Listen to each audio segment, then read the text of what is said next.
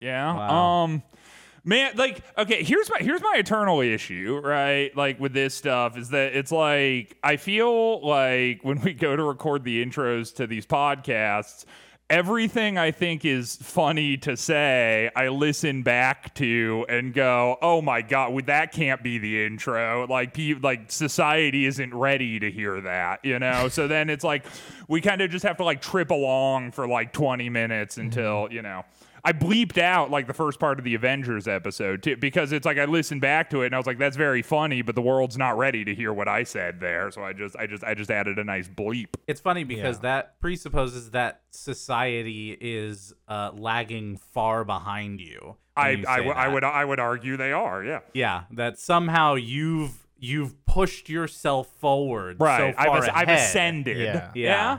Well, I mean, I think that the I think this podcast is kind of categorical proof that society is lagging behind my opinions, considering that all these movies make like fourteen billion dollars, and that's wrong. That they did that they shouldn't, you know. No, I mean that's a good point. I mean, at what point are you going to realize that you're the outside one here, and that maybe uh, the rest of society is ahead of I you? mean, no, like pioneers tend to be uh, loners by nature. So Wow, you know, thank you so Forever? much, John. yeah, forever. Yeah, Wow, because okay. like once you push Yeah. ahead, then you realize there's that disparity between you and the rest of the people, and then you kind of wait for them to catch up. But the entire time, you're not going to stay stagnant. You just keep moving forward on your own. You're continuing to move forward. So it's like so when you start further ahead, then as society's slowly catching up to you, uh oh, I'm already Uh-oh, way the yeah, fuck out here. By the time you get to where I was, all right, that was me 15 years ago, dude. Oh, you're oh, you're just now coming to realize truths that I knew two decades ago. That's pretty cringe, dude. Okay, Well, I'm already you know, past that. when archaeologists find a iPhone 13 deep in uh, uh in the ground and they pull it out and listen to Cape shit a hundred years from now on this broken iPhone, and they go, "Wow, this guy Christian, he was really ahead of the times." Uh, can't believe he was so cast No, no, out no, no, society. No, no, no, no, no. What they're going to do is they're going to pull that iPhone out, right? And then they're going to hear it, and then they're going to say, wow, this is everything that we know to be true about the world in this current moment. I guess he was 100 years ahead of his time. and then they're gonna make a uh, a movie about you, and it's gonna make 1.5 billion dollars. it's going to make 1.5 Hell yeah. billion, And yeah, then my ghost is going to haunt the director and make his daughter's head spin around and puke. Yeah, well, that was an interesting way to end that story, but I think Yeah. we'll have to take it this time. It's, uh, the. Oh, we're, The we're Exorcist, dude. Okay, Have you never seen The Exorcist? Dude, this podcast is the Jesus Christ. Hey, what's Well- up? I'm Christian. I'm the Exorcist. And I'm here too. My name's John. right. Yeah. Yeah. Oh, hey, Oh, hey, what's up? What's up, everyone? Have you really never seen The Exorcist, dude? I've seen The Exorcist. I didn't know I was supposed to respond. Hold on. yeah. wait. Okay. Okay. I didn't know Okay, I was anyway. supposed to respond at the end of that and go, "Hey, Christian, great Exorcist Right. reference." That, That was is really what- great because you know nobody in the history of media has ever made the reference to a Right. spinning head girl puking Right. uh, that was being possessed. No one's ever no, done that. So I've- I should have I've said, heard you it. know, wow, very original reference to Right. the unheard of movie Exorcist that nobody. You know has what, watched. Dan? I accept the apology. That is what you should have said. I'm Well- glad that we can both see eye to eye on this. And uh you know, I think it's uh, I think it's I think it's podcast time. What's going on, everyone? Uh, my name's Christian. This is, of course, a podcast called Cape Shit. Here we get into all the uh, uh, uh, capers that you know and love. This is, of course, uh, in this uh, podcast, we get into our political opinions. We talk a little cancel culture. We give you the news that the that the mainstream they're too afraid to give. That's a joke. This is about no, none of that. This is superheroes. You should know that if you've been listening up to this point. And as I said at the beginning of our last uh, episode, if you've been listening up to this point subscribe to this podcast. Come on. It's pathetic. This is my pathetic bag that I'm now doing at the beginning of these. Uh, truly, my goal is to get enough listeners so that I can monetize this and throw some ads in the middle and completely check out, which I have not yet been able to do. And frankly, that feels a little unfair to me. So, you know, Yeah. get us there. If, if that's not happening, just know that's your fault. I don't think that's my fault at all. Yeah, and now a word from our sponsor. And now a word from our sponsors. Uh, Squarespace. Squarespace. Hey, do you like websites? You fucking idiot.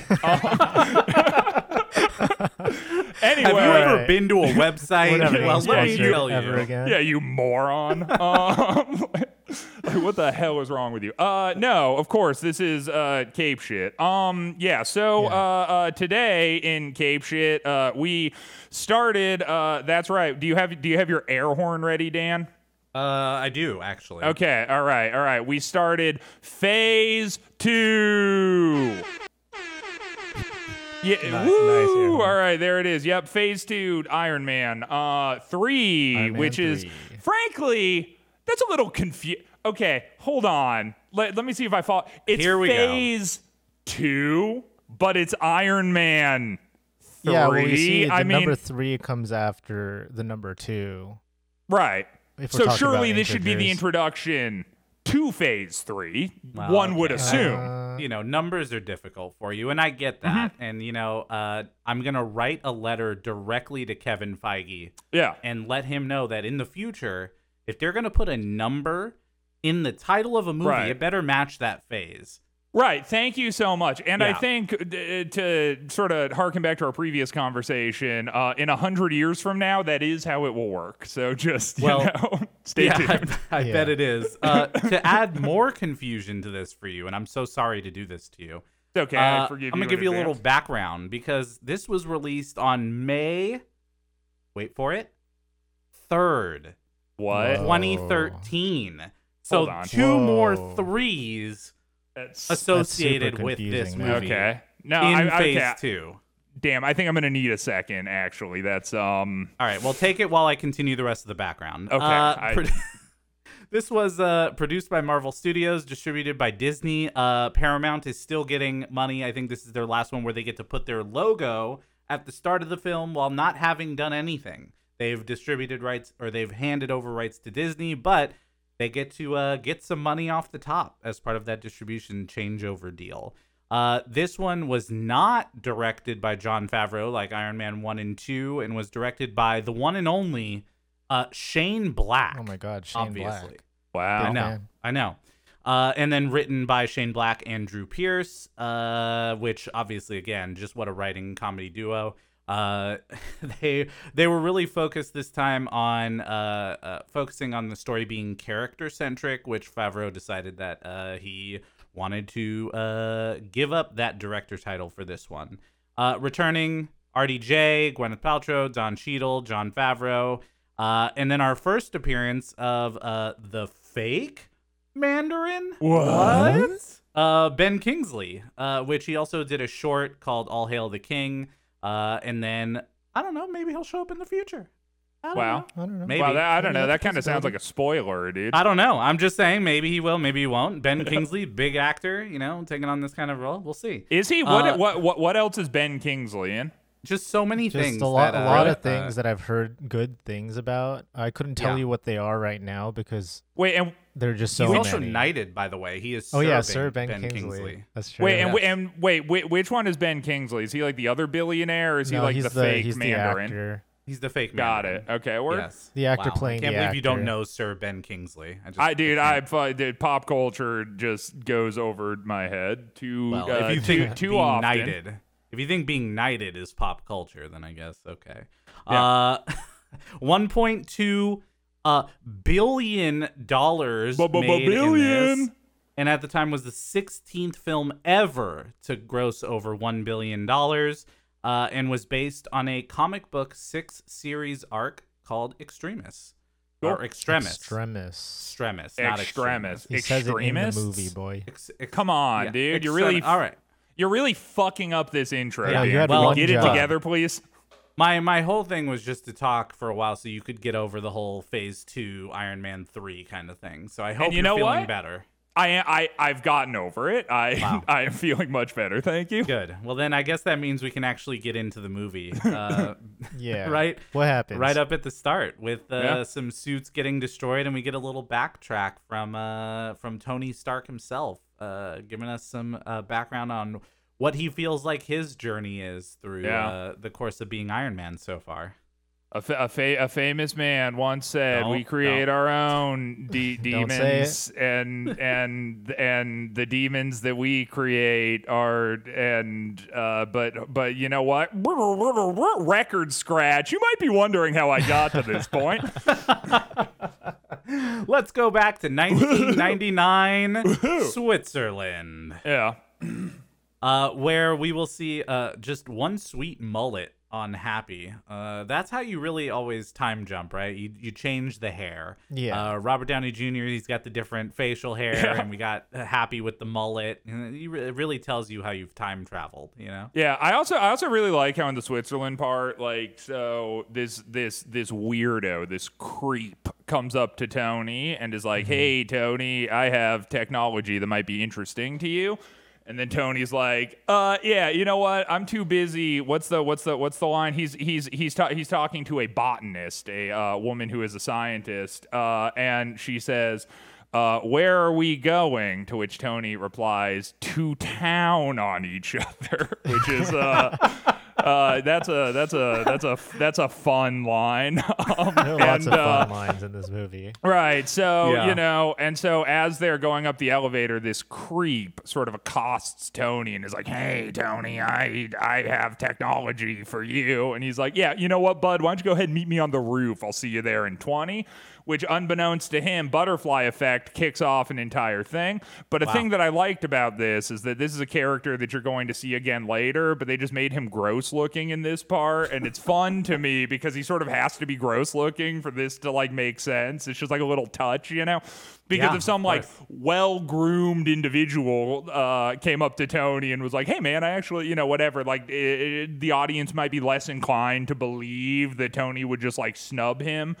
Uh, but they give him a total makeover later in the movie. But when you first see him, he sort of looks like the crypt keeper a little bit, and that's really just so that you don't sympathize with him being uh, ghosted on a rooftop. Well, but you also realize that it's not a makeover, right? Between ugly version Killian and present day version Killian.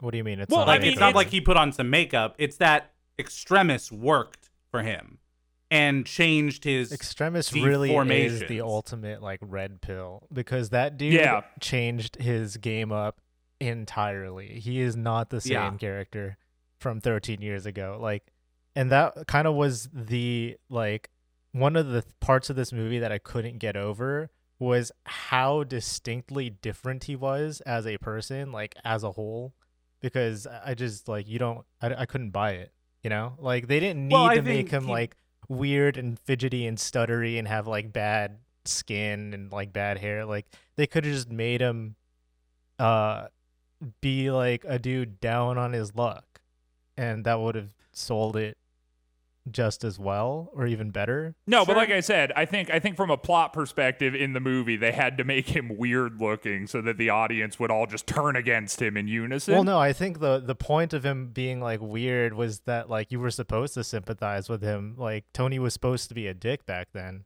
Like Sure. Tony was being a dick to him, and you're supposed to feel bad for him. I don't think it was to like be like, ah, that guy looks weird. Like fuck him. See, that was that was that was, because because I feel like uh, you know, dur- and we don't have to drag on this segment for too Yeah. long, but I kind of took the thing where it's like if he had like shown up and like wasn't like being a creepy mouth breather, I might be more inclined to believe that. But they like, I mean, again, he's like he's like he's like he's like a horror movie character where he's like, "Ah, hey Tony, you know, and then the elevator's like going to go close, and he's like, I'm just gonna slide in here right next to you. Okay, you know? well It's that's like- not how it happened at all. I mean, but that's exactly how it happened. I just saw the movie. anyway, Yeah, what well, happens so next? But you no, but I, I'm surprised we glossed over uh Christian's so far favorite character in the MCU. Oh yeah, Yinsen. Red Red Skull. No, Yinsen from the cave. He Um, was at the oh, Switzerland right. conference. Yeah, for Yeah, sure. for yeah, why, he was. though? You're right. But why? well, don't. That's not the important part Oh, here. okay. The important part here is that we've now determined that the uh, first hero of the MCU was really Yinsen. Right. This is from a timeline perspective here. right. so- Yes, Mhm. I believe Yeah, that so- all three of us have determined that. Yes. Yeah. Actually, yes. We've taken a poll. Um, yeah. So uh, Tony and I, first I put the woman because I didn't hear her name, Wow. and turns out it's Maya.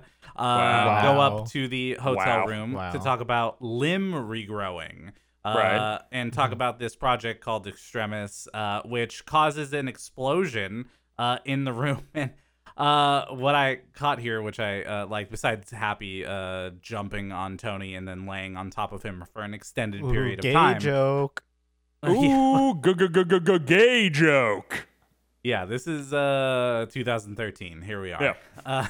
Uh, um, and they uh mentioned a joke about uh Y2K worries because it was uh midnight right, of right. 1999. Yeah. Right? Yeah. I, I also thought it was funny that for the actress of Maya, it's like she just looks so much like Liv Taylor that when I first saw her, I was like, wait, what's Liv Taylor doing here? But then it wasn't Liv Taylor. Anyway, back to you, Dan.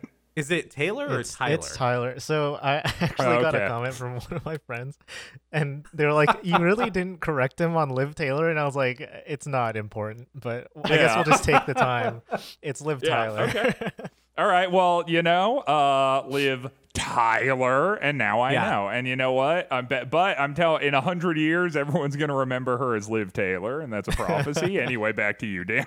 Yeah, great. That's that's that's glorious. Um, so we we then move uh, into current day, where we're seeing Tony now after the events of uh, New York, after the events of going into the wormhole for a very uh, right reason. He definitely should have brought the missile into the wormhole uh, because he needed to, and I'm glad we all agreed on that point. Right? Uh, yeah. and I- we that's what- definitely agreed. Yeah, that was that was that was that, that was not a contentious topic. No, I think that that's not all. something that we completely see eye to eye on and deemed entirely necessary to the plot. Yes. Thank you so much Yeah. for agreeing. Uh, so and that's when we learn that he's uh, testing Mark 42 of his Iron Man suits. Uh, and he's been up for 72 hours, according to Jarvis. Uh, long time. Yeah, it is a long time. But uh, I, again, these suit up scenes I really like. And w- this is the final solo Iron Man scene, or Iron Man movie, sorry. Uh, and in the future we'll get some cool suit ups but these iron man movies i really liked how they uh tried to do different types of suit ups each time uh You you liked this one? Yeah i like this one i thought it was cool I I I kind of think that like I guess for me it was weird because like I felt like they really upped the CGI in this movie a lot. Yeah. There's like a lot of segments where I was like, damn, that's cool. But I but like I felt like and like and like legit like not ironically like there were segments in this movie where I was like, and this is probably the first time in the MCU like because I, it wasn't even really like this in the Avengers for me where some of the CGI scenes I was like, wow, they did that really well. Like that was like I mm-hmm. that, I I felt that, but. I kind of felt like a lot of the solo Iron Man stuff just wasn't selling it for me. Like I felt like the CGI in this movie really shined when it was like everything's CGI, mm-hmm. so like everything's kind of seamlessly blending into itself. But I felt like a lot of the just more solo Iron Man things, it's like the rest of the environment isn't a CGI thing, and we'll kind of see some of this later when he is like interacting with Pepper. He like goes to rub her shoulders, and it's just weird because it's like it's it's like it's like the contrast between the CGI Iron Man suit and just the regular environment that he's in did kind of take me out of it a little bit because it looks off.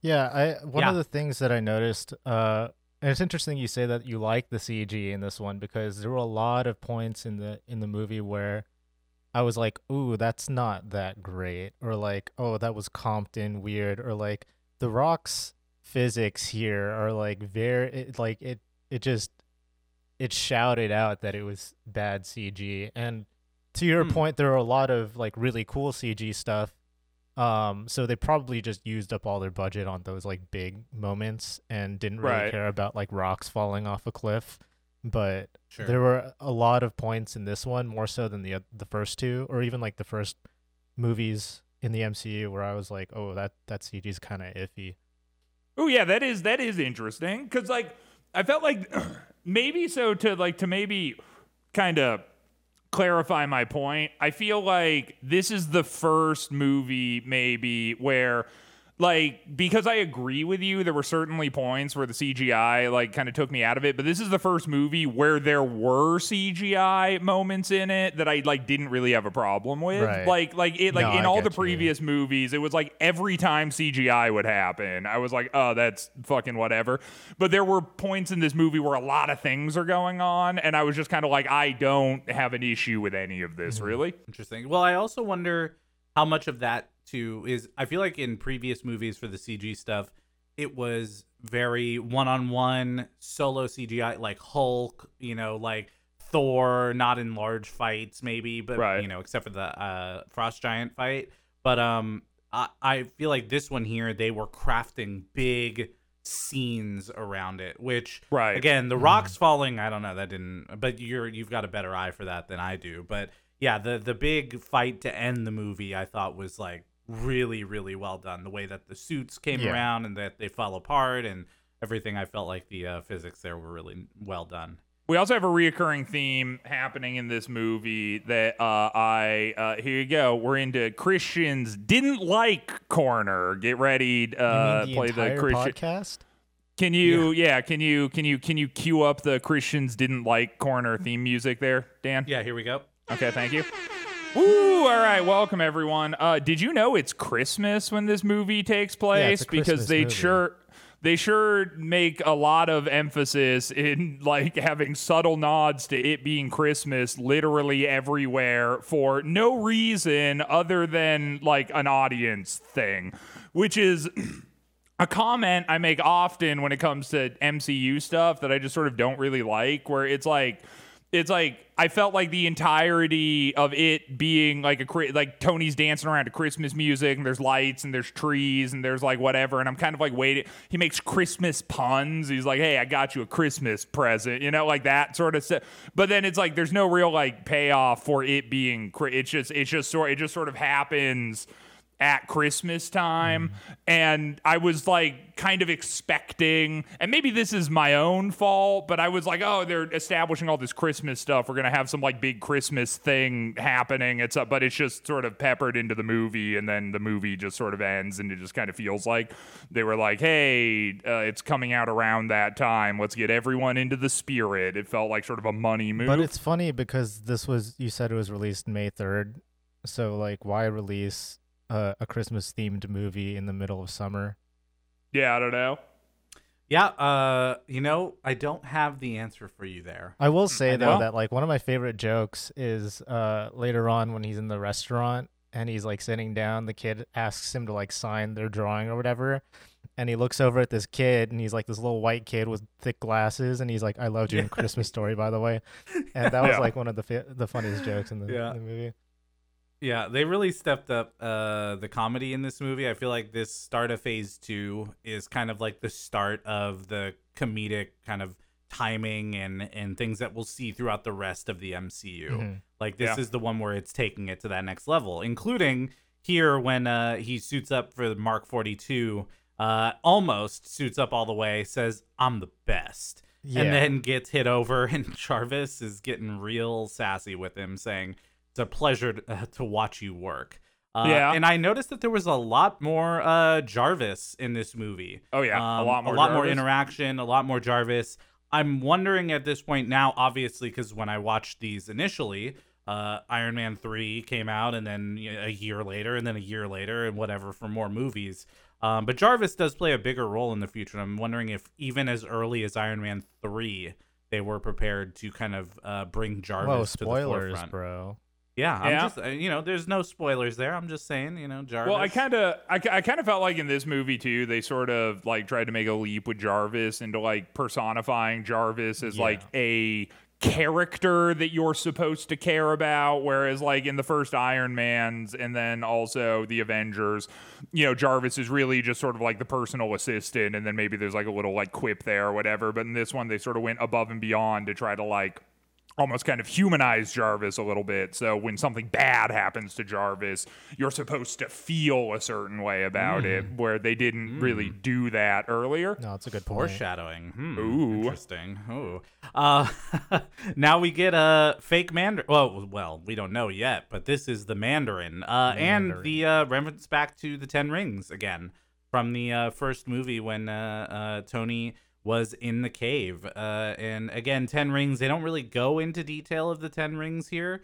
Uh, but this is definitely something that will come up again, as it's now the second time we've heard of Ten Rings. right? And Um, it's very it's very thematically on point because it's uh, you know what is tony stark's greatest enemy if not foreigners? So we got uh you know it's just a direct continuation of all of the other iron man movies. Yeah, can, Well, uh, can can I just say like the Mandarin reveal is like really weird because it just kind of he kind of says a line uh about him like turning on the TV, but then it like very d- just abruptly cuts to the Mandarin in, like this grainy film, and I guess we're supposed to think that it was like broadcasted to the U.S. like it, it, it wasn't supposed to be like just a weird cut. It was supposed to be like, oh, this is what the U.S. saw on TV, right but it it didn't come off that way. It just felt really abrupt to me. But I will say because there are very little things about this movie that I actually liked. Ben Kingsley as the Mandarin, both as the Mandarin and as the actor, were like my favorite part of this movie Yeah. by far. His Mandarin voice is like actually so menacing and like very weird and eccentric and manipulative that like I I fully bought into that into that villain even though he's like barely in the movie. Well, yeah, it's funny because this, uh, even during the trailers, I mean, obviously in the trailers of this movie, I remember back then, uh, they didn't obviously reveal that he wasn't really the Mandarin. Right. Uh, but a lot of people were not like responding super well to being to him being the Mandarin. But what they did respond well to was his voice in the trailer, like his kind of menacing. I forgot what the uh, the line. There's one line that he says in this that was used over and over in the trailers. Um, that just yeah, he had just a really really great voice for this uh for this villain. Yeah, I I actually agree with that. I like it almost sort of like was reminiscent of what I feel like they were trying to do with Bane in like Dark Knight Mm-hmm. Rises or whatever, but like missed the mark. But it was like because it's like the voice is like weird. Like it's not what you would expect it to sound like but it's all but it but it like works really mm-hmm. well. Yeah i i, I agree. Like that it like caught me. I was like caught by every time that dude would talk. Like it was almost like it was almost this like uncomfortable tonal shift. Like i feel Yeah. like i feel like they did that really well. It was funny because the when I heard it, I was like, you know, this sounds a lot like two things, and those two things were, I don't know why it sounded similar to me, but it was like the if you ever watched, I think it's the sixth Harry Potter movie, the Prime Minister of Magic. I don't know. He has this big like monologue at the beginning of the movie, and I thought his voice was already like always really sick in that monologue. And then I also thought about Davy Jones. And then I realized Oh yeah, those two characters are played by Bill Nighy, the same actor, and yeah, I was like, oh, okay. It's just it's just a Bill Bill, Nye, the science No, no, it's a British actor. Oh, okay.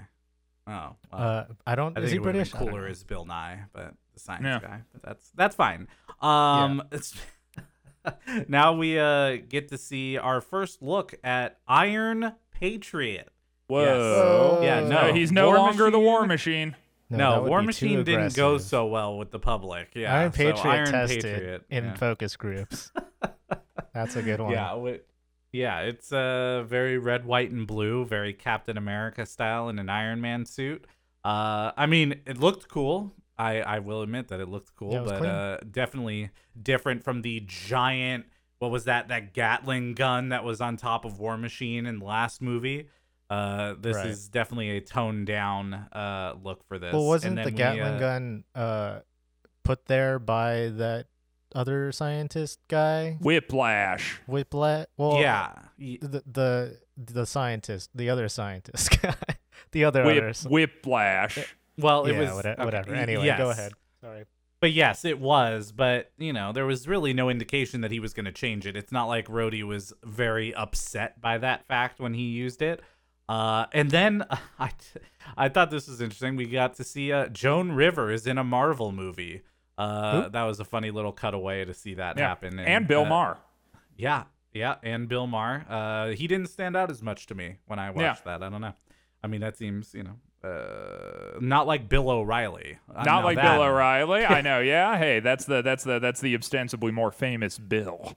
Yeah, yeah. And so uh, now we get uh, to John's uh, favorite uh, line here with the uh, with uh, uh, Rhodey and Tony in the uh, restaurant, and we get to see the kid come up asking for the autograph. And this is where we're kind of getting our real first look at uh, Tony's anxiety uh, towards what happened in New York and him definitely having to bring the missile into the wormhole. Uh, and I I think we can kind of talk about this plot point at this point now, but I thought I really like the idea of these movies, and they do this a lot now in phase four with some of the TV shows, but showing the real world impact to these heroes and the real world impact to the world when these superhero movies happen, right? Like Yeah. the wormhole opened up. It's clearly something that the entire world would be uh, witness to and seeing the Avengers and seeing the wormhole and seeing the aliens that come down and all of that. And then seeing, like, on the ground floor, Tony literally not handling that well and getting this kind of anxiety uh, attack here for the first time, at least for what we're seeing. But I'm curious on you guys' thoughts. Yeah, I mean, I I I agree. I think that that's like a fun uh plot thing to explore. I sort of felt like, well, like I kind of I kind of so my so my initial reaction like seeing like the like it's like oh Tony has a panic attack or whatever is I was kind of like it, it it felt dumb to to like uh, like it's like it's like it's like almost sort of like a Hollywood representation of what an anxiety attack is or whatever which I think is probably like fair because it's a Hollywood movie. And but but then I kind of thought about it more and I was like you know that's like definitely a nitpick that I have. But on the flip side, like, you know, taken into context, like the time that this movie came out in like 2013, that was actually probably like kind of like, uh, you know, like edgy or like pushing the Yeah. boundaries or whatever to show like a hero dealing with like mental health. Right. thi- so like, even if even if it wasn't really portrayed in like a super like, I don't know. I mean, the word the word that almost comes to mind is like tasteful. Like it's like it because like uh, it- like it was it would like it was almost sort of like oh I'm having anxiety. Oh, okay, like now I'm I'm I'm not. You know, like and it just it just felt like it was always happening at very convenient points in the plot. Like it was sort of like you know putting like you know this like mental health thing up on kind of a pedestal for Tony to be experiencing when it was convenient or whatever. But I but I also think that um yeah, if you if you look at this movie in the context of the year that it came out, it probably was like you know I don't know groundbreaking or whatever to have a character experiencing these kinds of things because that's not something that you would you know traditionally see like in a Hollywood movie. And it's sort of funny because now I think that that's almost like a trope. You know, like you have these Yeah. sort of heroic characters that are like burdened with this horrible weight of the past on them, but that wasn't really like what the trend was back then. Yeah, I mean, Sure. so my take on it is that like I don't know if it wasn't portrayed poorly in a sense, but like the the degree to which he experienced panic attacks wasn't really that severe. Um, which is like, you know, it's something that happens. People do have like milder panic attacks than other people. Um but like for him to be dealing with such a mild panic attack doesn't really do it for me because then I'm like, okay, so this sets you back like a tiny bit, and it's just something that you have to struggle with that you didn't have to with before, but it's not enough to really make an impact on anything that he does, in my opinion. you know, obviously the movie's an hour or two hours, right? Right. So, um, I don't know that maybe we get the full look, but I think they tried to give us pieces of that uh, in in a little bit here when we come back to Tony in the uh, uh, back at his house talking to Pepper. But uh, and I say that because I feel like he like really opens up at that point to discuss like Yeah. how it's affecting him. Um, you know, and maybe it's not just the moments where we're seeing like the panic attacks where No, by the way, I really, I, I yeah, and I, I really like this moment where he's like going to leave and he walks out and the Iron Man suits like parked like next to the Mhm. motorcycles. Uh, I thought that that was just a nice little touch for him to just jump right into it and uh, and get going. But yeah, I, I think that we we only see you know little moments, obviously, but uh, we'll we'll get into more of that when he's back at the the house. But we now see uh Killian is normal. Uh, actually, he's Yeah. like he's like worse than normal. He's like total red pill chatted, like chatted up, Arrogant, like, yeah. Yeah, dude. male. No, I think that like yeah, Killian's kind of funny because he's just sort of like the giga libertarian, which we'll get into later as the plot progresses. But it is like it's kind of funny. Like his entire arc is just really the fact that he is like a red pilled Chad libertarian character. Yeah. And uh, we really kind of start to see it in this scene uh, where he shows up to Stark Industries, and now Pepper is running Also, the show. like um, this yeah. script is hundred percent written by a dude because like if so, because she talks about how he used to like always try to like get at her back in the day, and she wasn't having any of it, and it's like if some dude that you didn't like and like had a bunch of red flags like five years ago shows up and he looks good now, you're not all of a sudden gonna be like, oh well he's hot now, and now I'm like super infatuated with this guy. Those red flags stay there, dude. that was a, that was a that was a thing that I kind of noticed during this movie, and I think that you know, so it's because because because essentially Killian shows up to Stark uh, Industries. Pepper's now running the show, and he's like, "Yo, I have some exciting technology to show you," and he sort of takes her into a room and then manhandles her a little bit. And a thing that I kind of noticed about this movie is like that like so i like okay i've never liked pepper as a character right because i feel like pepper it's like it's like it's like you have Tony Stark, and the only thing that motivates Tony Stark is himself, right? That or Pepper. So it's like so so he needs to be in peril, but he's too self-destructive to care. So then the next logical thing is that you got to put Pepper in a perilous situation, and that's how you get to move the movie forward. It's like because that's like kind of the only thing at this point that is going to sort of get him to a point where he's like, oh, okay, well now I need to do something about this because Pepper's in danger. So I feel like she's always sort of served that role.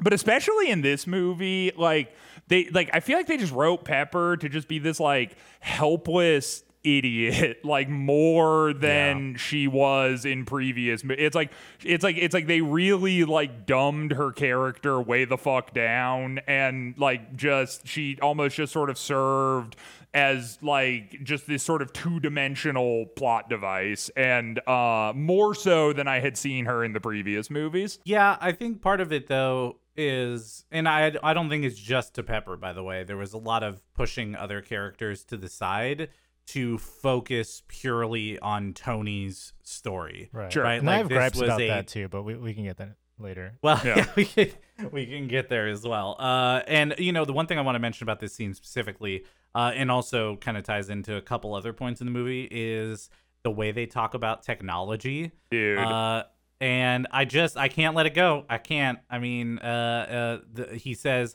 we can hack into the hard drive of any living organism. We can hack into the hard drive of any living organism, and then he like he's like he has like a map of his brain like up, and he's like showing Pepper, and he's like, "See this slot here?" Like he like points to this like black part inside of his brain, and he's just like, "We can slot in extra things that change your DNA on a fundamental level," and it's just like I'm like, "This is so stupid, dude. Like, what the fuck?" Yeah. like because you could like you could throw out any te- techno babble there like you know you'd be like oh yeah you know we have these like nano mesh fibers that like enhance the neural network allowing capacity beyond normal hu- but it's like but literally the solution is like oh dude it's cr- we actually map the brain there's a hole in your brain there's a hole in everyone's brain something's uh, supposed to go in there it's crazy by the way. yeah, yeah, it's yeah. Your brains are modular.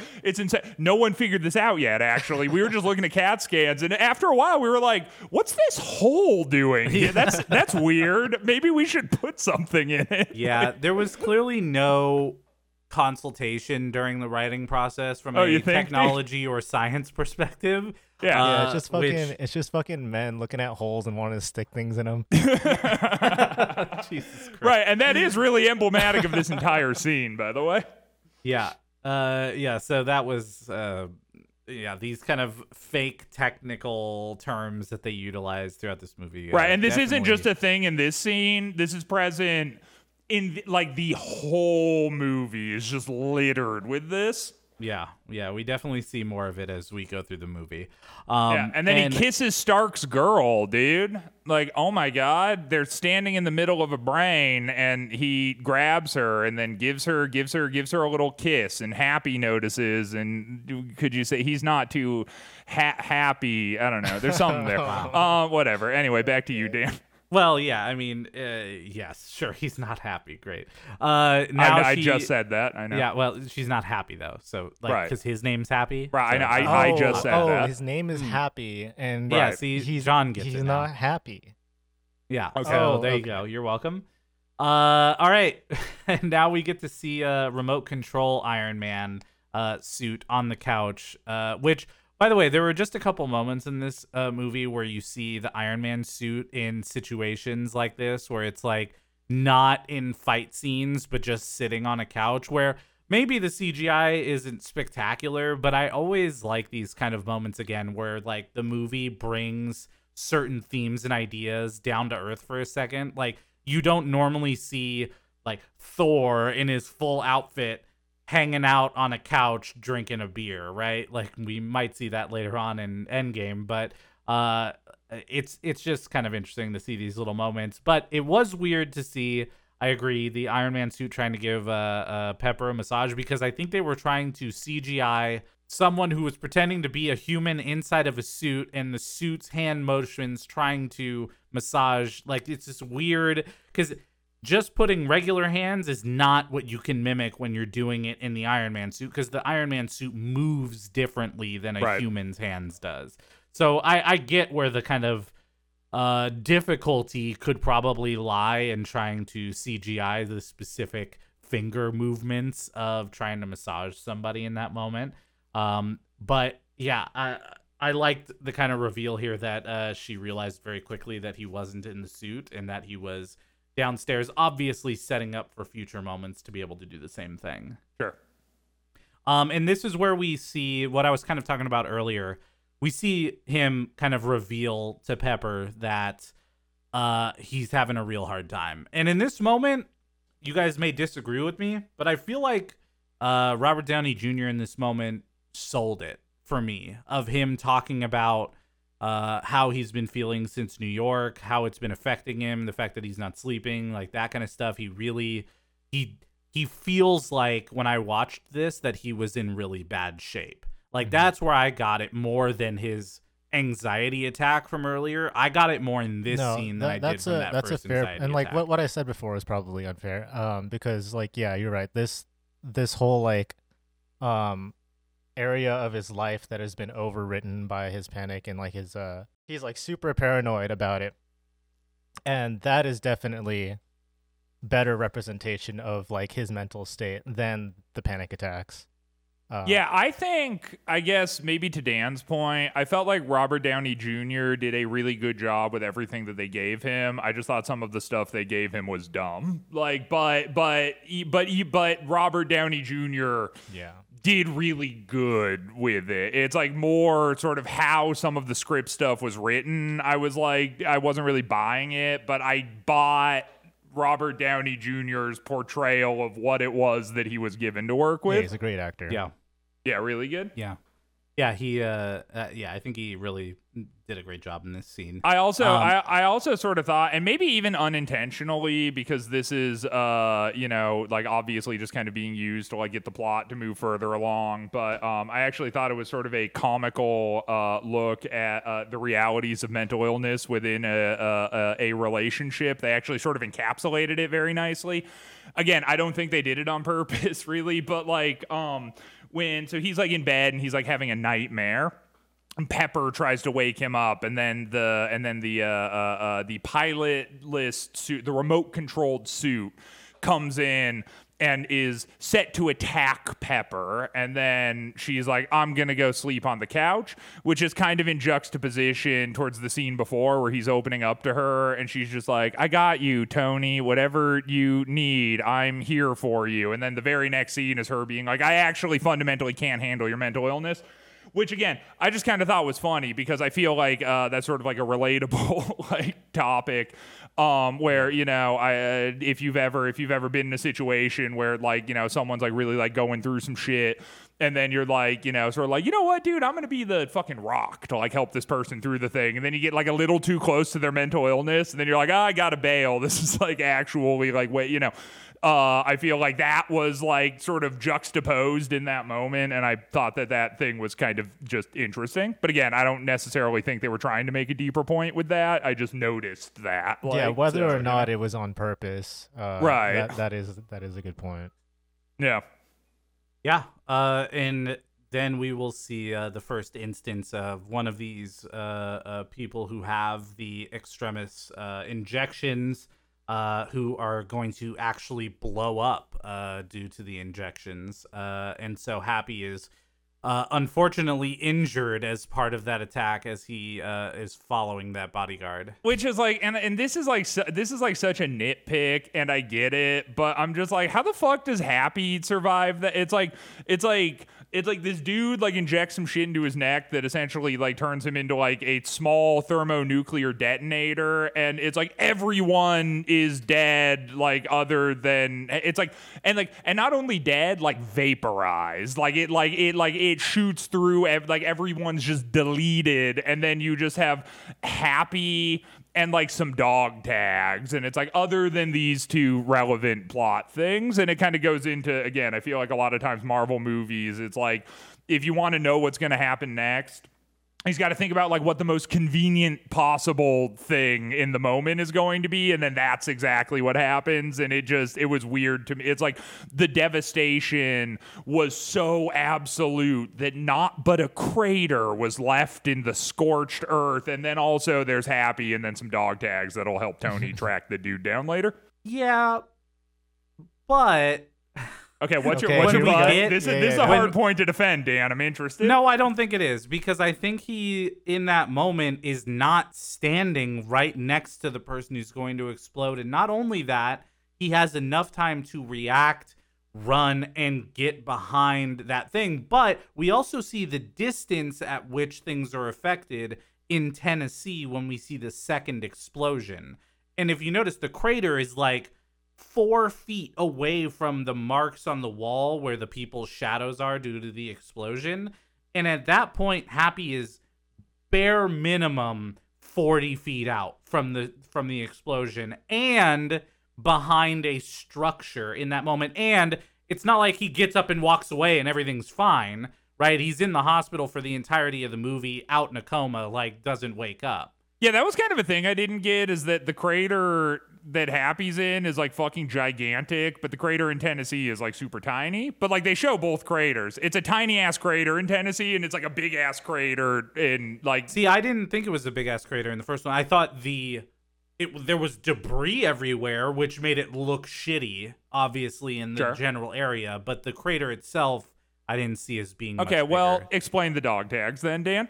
Explain the Uh, tags. look, dog tags are made to uh, uh, uh, uh, survive 3,000 degree Right. uh, Yeah. Celsius Oh, explosions. Uh, okay. And you don't know, they might be made of uh, vibranium. They- partly. yeah, they injected vibranium dog tags.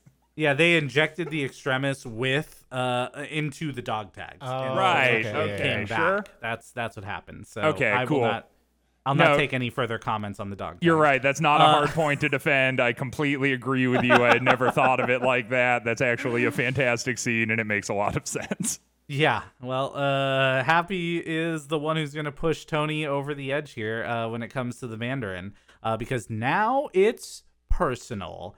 Uh, Whoa. we get another Mandarin scene talking about fortune This is one cookies of my and, favorite uh, parts too, because he's like, Yeah. he's like, a little fact about fortune cookies: they look Chinese, they sound Chinese. I don't know, man. The the the lines that they give this guy, it's just funny that they have Ben Kingsley, a dude who is like not Asian, deliver this line about how fortune cookies look Asian or like look Chinese. It's just because people probably already didn't like the fact that he wasn't Asian to begin with, yeah. being called the Mandarin. Like I'm pretty sure the Mandarin is an Asian character. And so Yes. just to give this white dude this line about fortune cookies.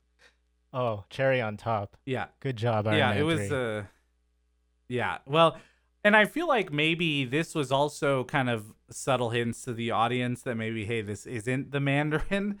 Uh obviously which we end up finding out later. And also, you know, I don't remember at the time when it first came out, but I wonder too if people were like this is just really odd, like something's really off about them casting Ben Kingsley in this role since they've already mentioned the 10 rings and it seems like the 10 rings don't play a big role but somehow they're putting mandarin in here? I don't know. Some but uh, i do remember watching this in the movie theater and people like losing their mind when it turns out that he is not actually the mandarin uh, Sure. this was a really talked about thing when this first happened uh, and a lot of people tried to keep spoiler free for the people who hadn't seen the movie yet Yeah, yeah. We have uh, uh. So then we have uh, uh the uh whoa scene where uh Stark is being accosted by reporters, and everyone's snapping pictures, and he is, and and they say, hey, what what do you what do you think about this, Mister Stark? And he's like. "Te- And he's like, you know what? Here's my home address. I'm going to give this to you. And if you want to come to kill me, you son of a bitch, come do it at my house. And then he takes the guy's phone and smashes it for some reason, uh, which I didn't really get the point of. yeah because that guy said he wanted him to go kill him Right. And Tony, he's not a killer, okay? Wait, Right, but then he was isn't? like, I. But then he was like, I will kill him. I'm going to kill him. Fuck Yeah, you. he's not and and he's like, Batman. Is that what you wanted? And then he takes the guy's Bill phone and he me. breaks it. Yeah, and it's just like, okay, okay I guess. Well, yeah, no, I, get just- it because the paparazzi and the media fucking suck, and th- he's probably just like, Yeah, yeah, fuck true. you. yeah, but he's like surrounded by them. It would have made more sense if he was just. It, would- Yeah, it but wouldn't it's have the made more inciting It would have been. It would have been cooler if he just started smashing. Yeah, he smashing. just went on a cameras. rampage. that would have been everybody's tight. Cameras. He's like he grabs one guy's phone, he grabs another guy's phone. like, yeah, I, I would have liked that scene more. Yeah, I bet. I bet. Well, uh, they the Mandarin wastes no time uh, because literally in the next scene, uh, Maya's gonna show up to the house uh, to warn Tony that maybe he's uh, playing with fire here in the way that he shouldn't be. Uh, and they waste absolutely no time. And we've got three helicopters coming into uh, the area to shoot missiles into Tony's house. Which, by the way, uh, I don't think anyone needed the address to determine where Tony's house was. I think that was all for theater.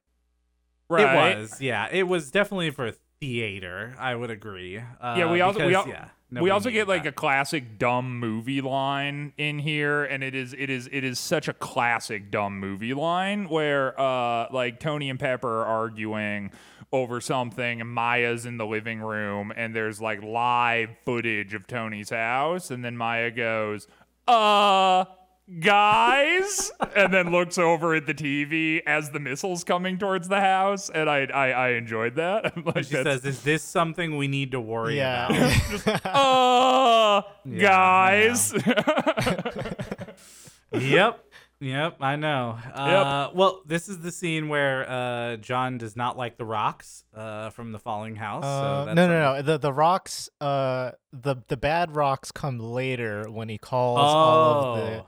The suits out. It's Act Three fight. That's that's when that happens. Oh, you mean when the hole in the ground is opening up and yeah. the Oh, interesting. Okay. I'll, I'll I'll say during this too that like uh to sort of like rebuke a previous point I made uh, perhaps a bit because I, I I gave I gave kind of a nice review of the CGI when Oh, the missiles hit go. the house and Tony and Pepper are flying through the air that shit sucked. Like that was like so not good. Like and not believe it was weird it didn't look right and then when they're flying through the air and then Tony like kind of selflessly gives Pepper a suit like in slow motion and they're like both flying like that whole thing was so janky to me. Like that segment I did I did I yeah, I did I, kinda wasn't get a fan what you mean. Um, but also it's a really hard shot to do, so I kind of just like give him a lot of leeway with that.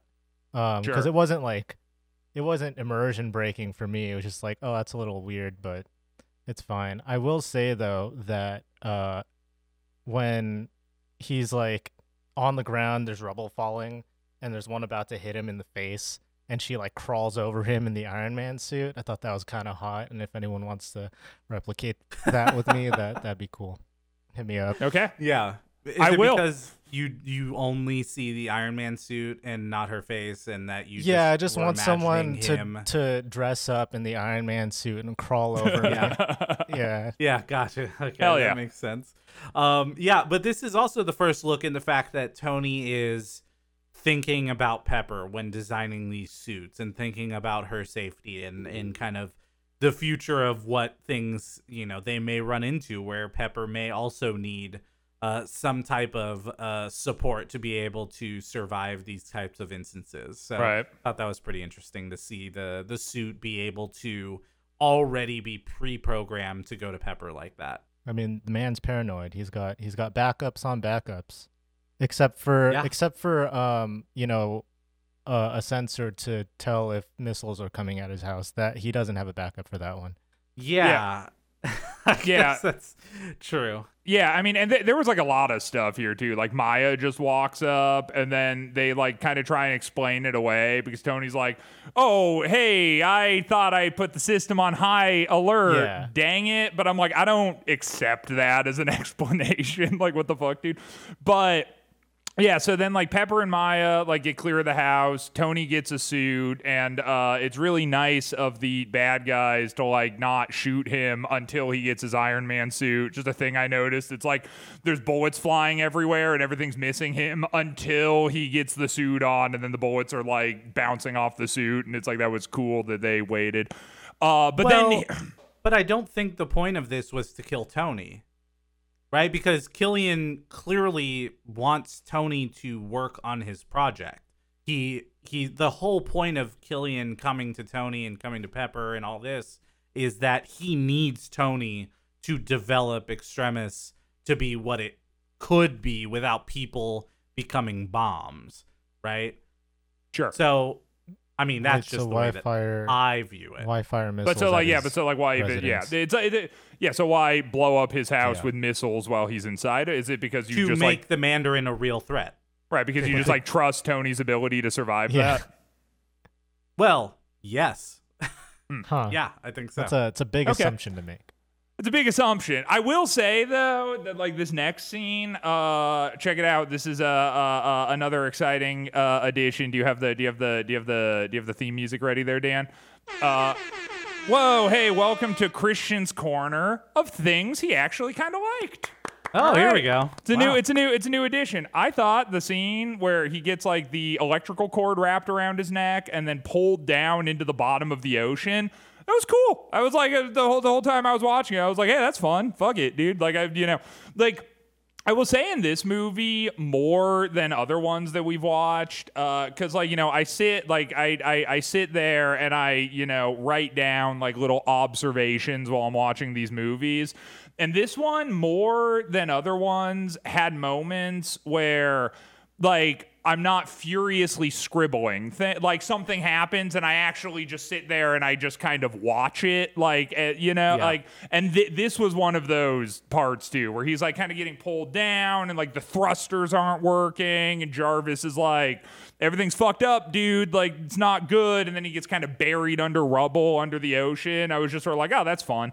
But then they also sort of do the very convenient, again, Marvel thing where it's like the thrusters aren't aren't working. We don't have working thrusters. And then just when it looks like all hope might be lost, they're like, okay, now the thrusters are online. And then he gets himself out of the ocean where it's just kind of, again, it's just sort of this like point of convenience where it's like, oh, Well, I mean, the alternative would be he dies. Right, of course, but I, I like I, I get that. Like, and Yeah. it- it's it's a very minor nitpick, but I'm just saying that that happens a lot in these movies where it's just like he ambiguously can't do something until this equally ambiguous point in the future where now suddenly he just can because mechanics behind the scenes uh, now have lined up in such a way where he's allowed to do it and don't think about it too much.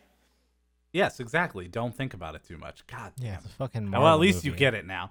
Uh, I did like how the gauntlet comes off though and pulls him out of the water like that. I thought that was pretty cool. That was kind of Uh, like, wouldn't that then- like depressurize his suit, like fuck his Yeah, hand that's up or why something? Jarvis says, "Hold your breath."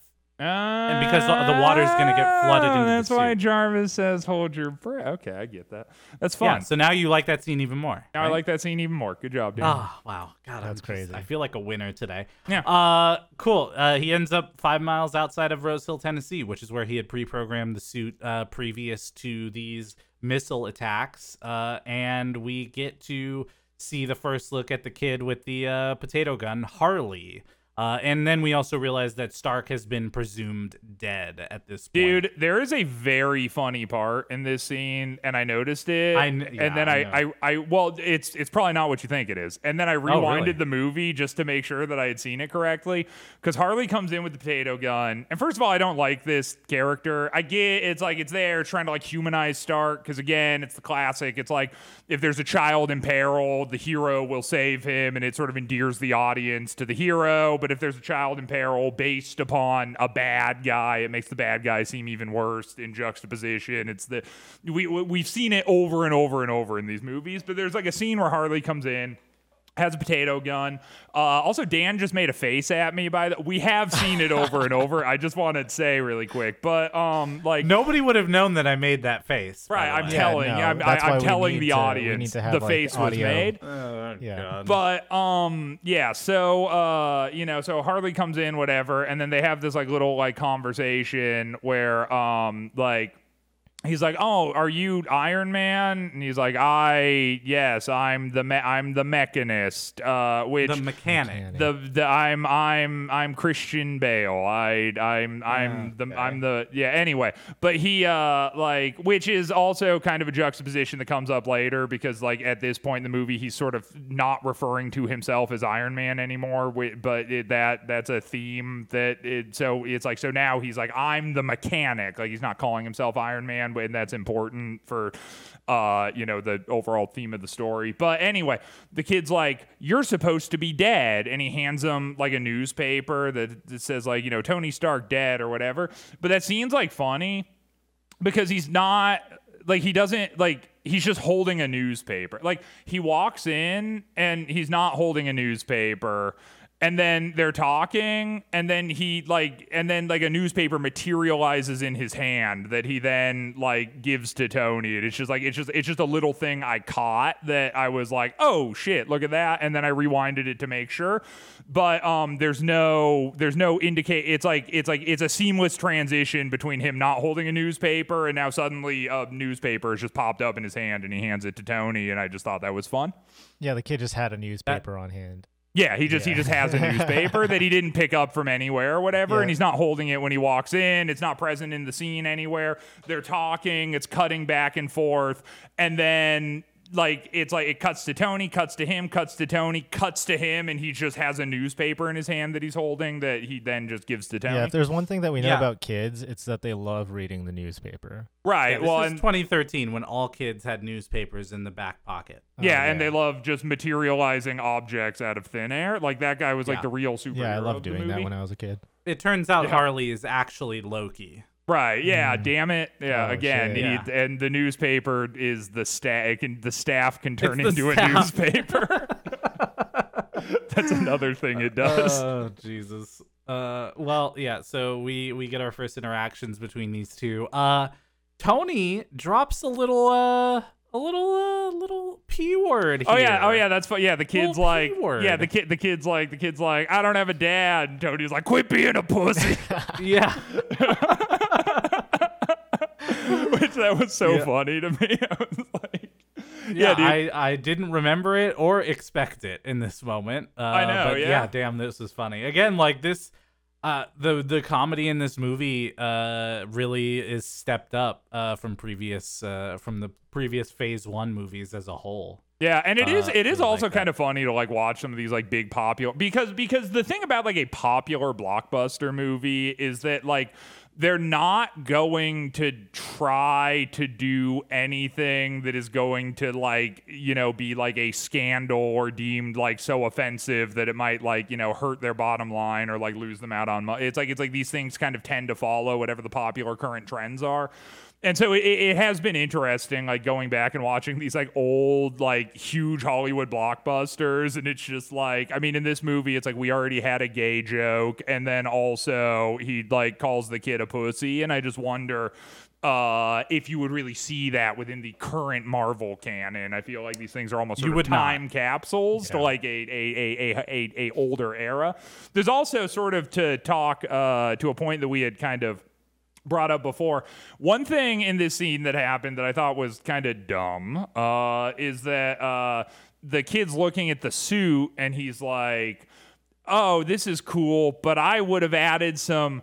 Retro flex mechanics to make it go stealth mode. And Tony's like, what a great idea. I should do that. And it's kind of like, you know, it, it, it- does this kid like possess knowledge of these suits that like Tony, like, do, like, isn't that something that like Tony would have already thought of? Like, it doesn't well two things one uh the uh shield ship whatever if the fuck it was called now had those panels and clearly the ship was revealed as part of what happens in the avengers movie right so Sure. it's not unrealistic to think that like people now know about this thing that fell out of the sky during everything that happened in the avengers movie and then to take that material and put it on a Iron Man suit is not a stretch. I don't think that Tony never thought about it.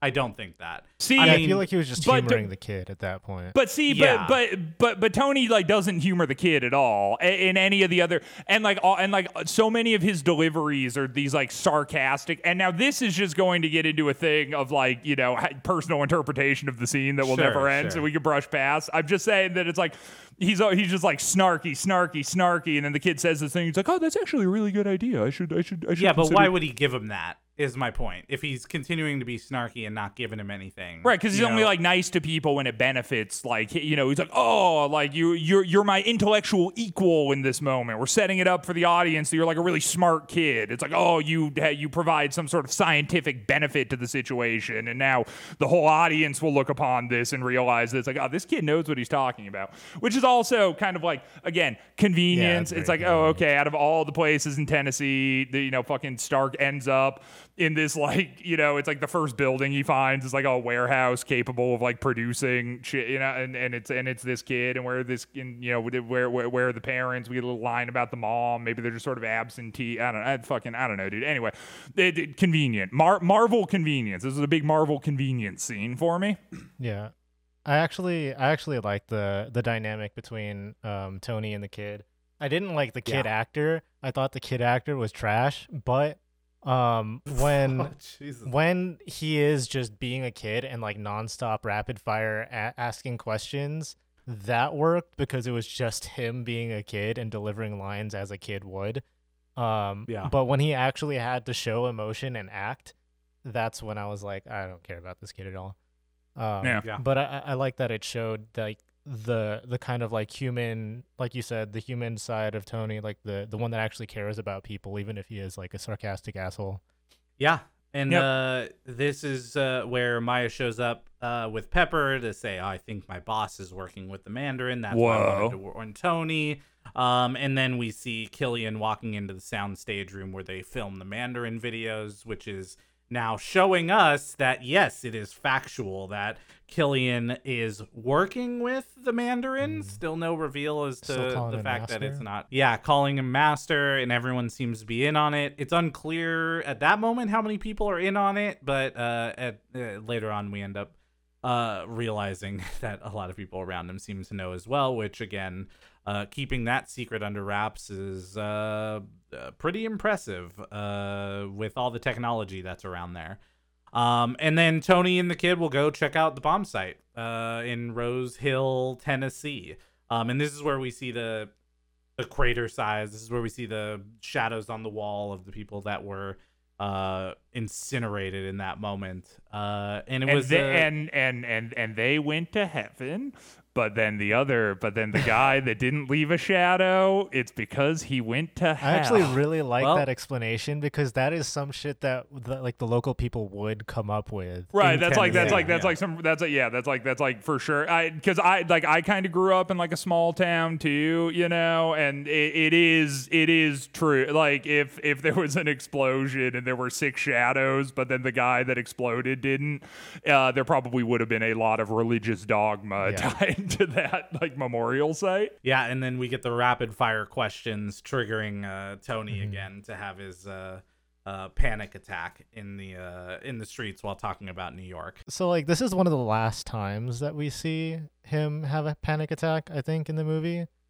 And this is something that like I wanted to touch on at least once is that th- they don't really matter. Like the panic attacks don't really matter. Um Tony's struggle with PTSD and panic attacks don't really matter to the story or his like overall character arc i think in this movie because it just kind of like he he comes off of the avengers and now he has ptsd and then at the end of the movie he's just like somehow like okay I mean, to end the movie, he kind of is saying that he's gonna like take a clean slate, obviously with the clean slate protocol and getting rid of all the suits and starting fresh and all that.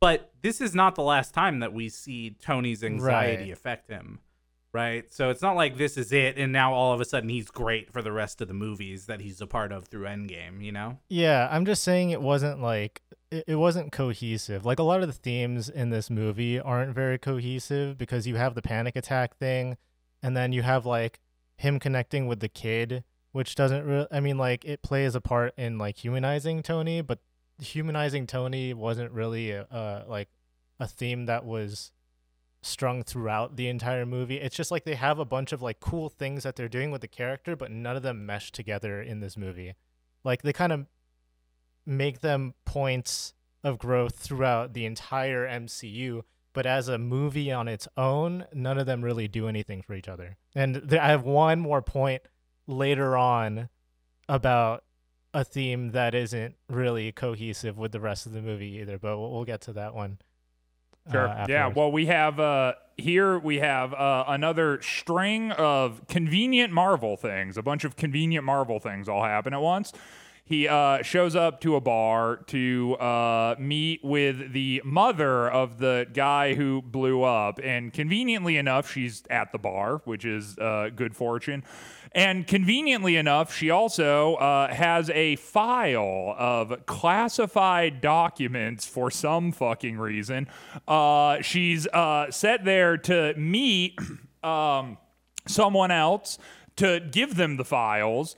Uh, conveniently, Tony finds her before uh, that's set to happen, and conveniently, she doesn't realize that Tony isn't the one that's supposed to get the files. And uh, wouldn't you know, it's so convenient because after he gets the files, the person that was going to take the files away and blow the whole thing sky high actually walks into the bar as this is transpiring. Uh, so if this had happened two minutes later, uh, uh, things wouldn't have been so convenient for your boy Tony Stark. Yeah, it's almost like it's a, uh movie with a written script. Nope, nope, you're not uh, allowed to do follows that. You're not. That's You, not an excuse, you're not. man. You're, No, it's, fine. it's not. It's not. But it's not. also, they weren't her files. To be clear, Uh huh.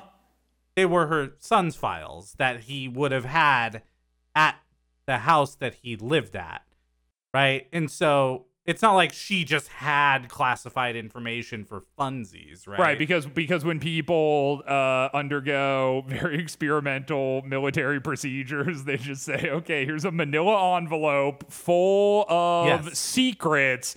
Please put this somewhere safe in your home." And uh, it says it says classified across it, so you should understand the severity of this. We need you to have this, you know, just just for your own reference, but just make sure no one else sees this. I mean, there might have been a previous president who took home classified information to their uh, place in uh, Florida. Uh, anyways, uh, so You know, I was they were joking just acting out Iron Man when I 3. said at the top that this was a political podcast, Dan. You know, uh, I'm just saying, life events are following Iron Man 3. I guess that's what my point is. Oh, is that, is is that, is that is that what you're saying? yeah, I guess Uh-huh. that Iron Man 3 was what was really ahead of its time, not your opinion. Right. No, I sure. I think Okay. that's what it really was. Granted. Yeah. Uh, yeah. So they get into uh, some fights here, and we really see the uh, the healing powers of Extremis in this moment as the uh, fake Homeland Security lady walks through fire.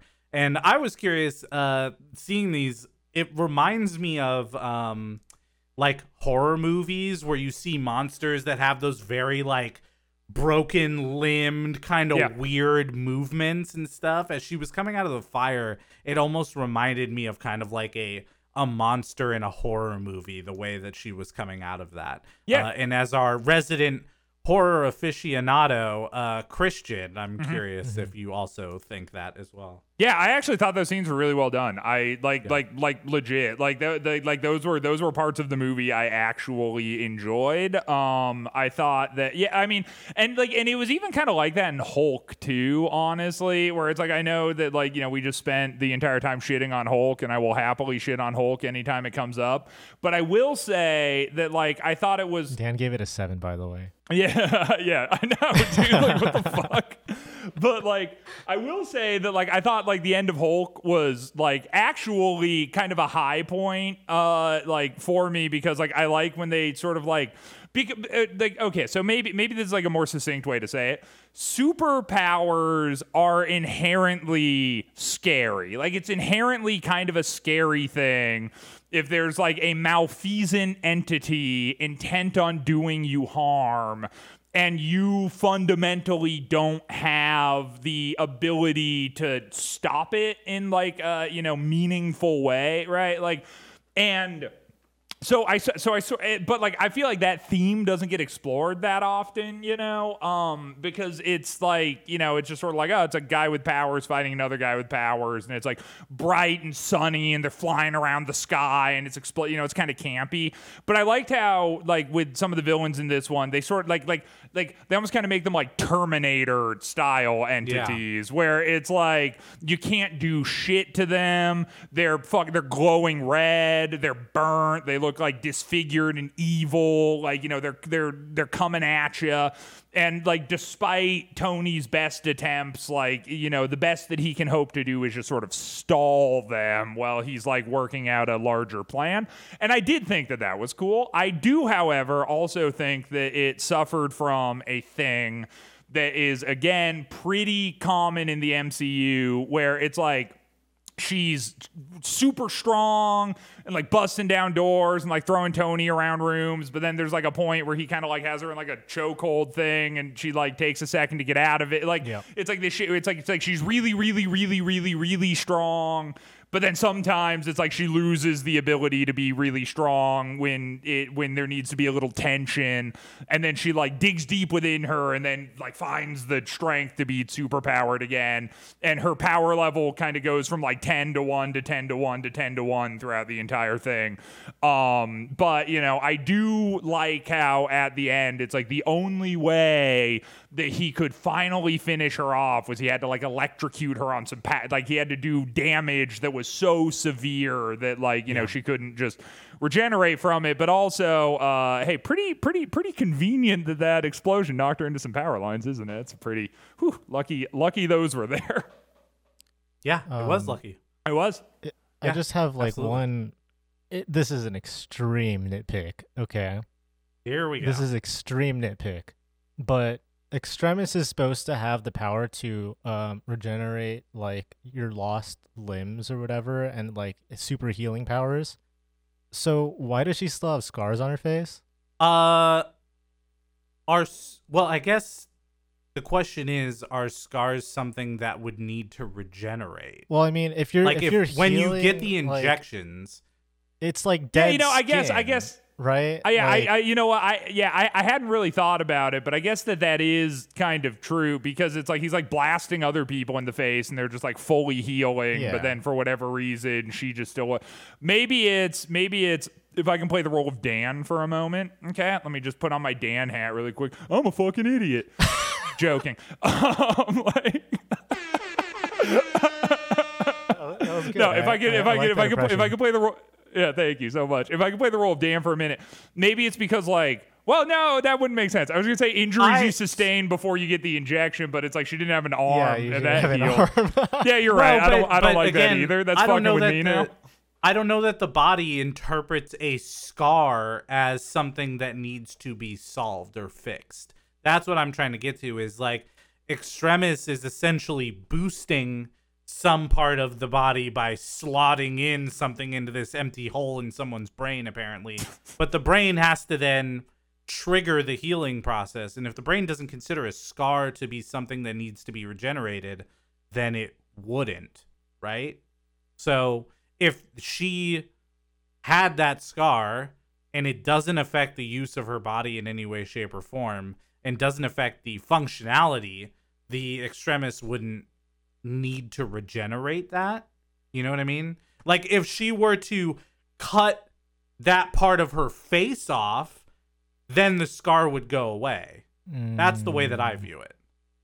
Yeah, I think um I see both of your points and I think that my uh what what I what I can what I can rest on in this is that uh Indy Dan Dan I can see your head canon and accept that as head canon, but I think John's right in that initially it was an Okay. oversight. Well, I'm so That's what I think. I'm so shocked. Hey, I, you know, am I accept so your head shocked. canon. That is a that is a fair well, Yeah, explanation. it's as logical as something you the that, right- yeah, to something that was never meant to be looked into at all.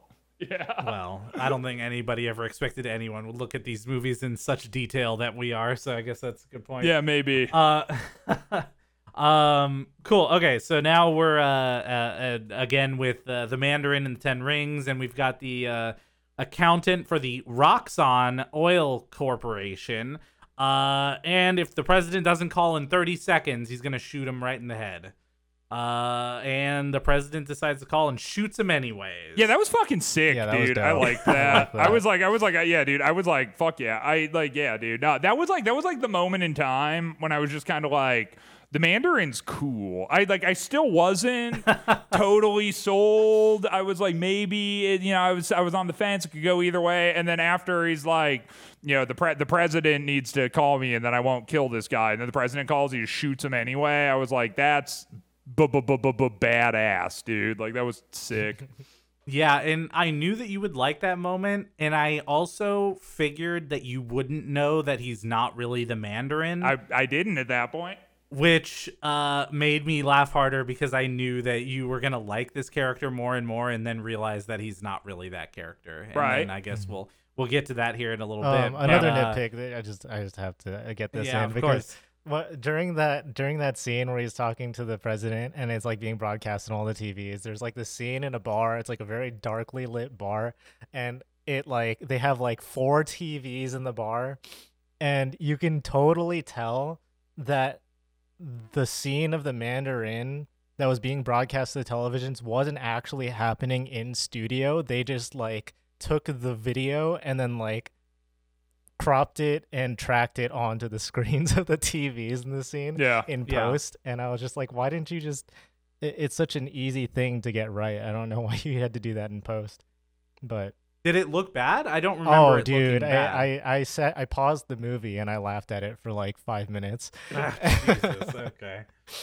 But okay. Well, uh, uh, this is where Iron Patriot's going to be sent uh, to find the Mandarin. Right, and, uh, now and now and now we get a little and now we get a little uh, classic Iron Man movie. It's doing what Iron Man does best, which is harassing people in Pakistan.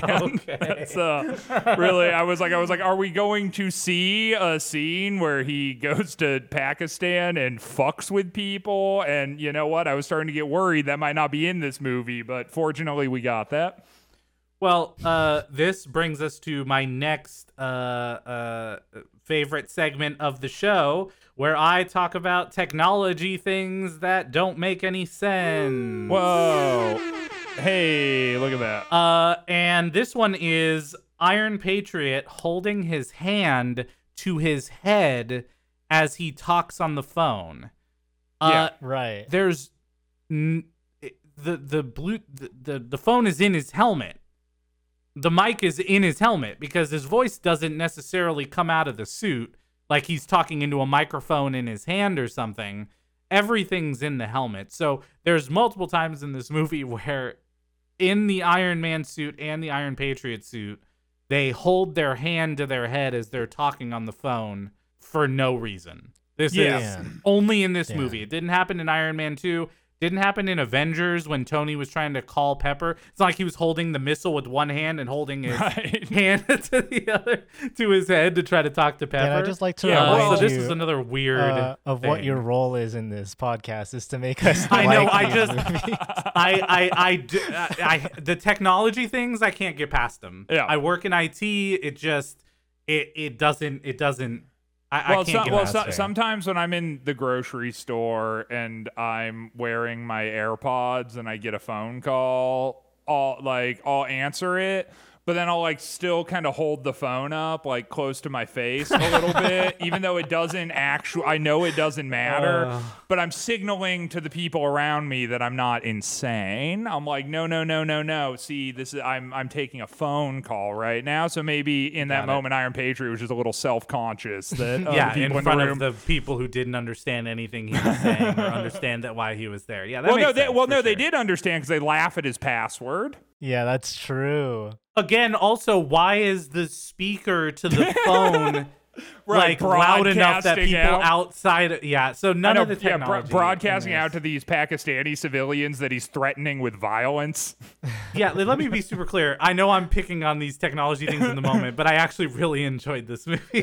Um, but I can't I can't let things go if they really did uh, affect me like that. Uh, Right. Which unfortunately now we're gonna see another section here uh, because now we are seeing Tony trying to find a way to get into. Uh, uh, his system to be able to uh, hack in and get to the internet, and he hicks, gets into this news van.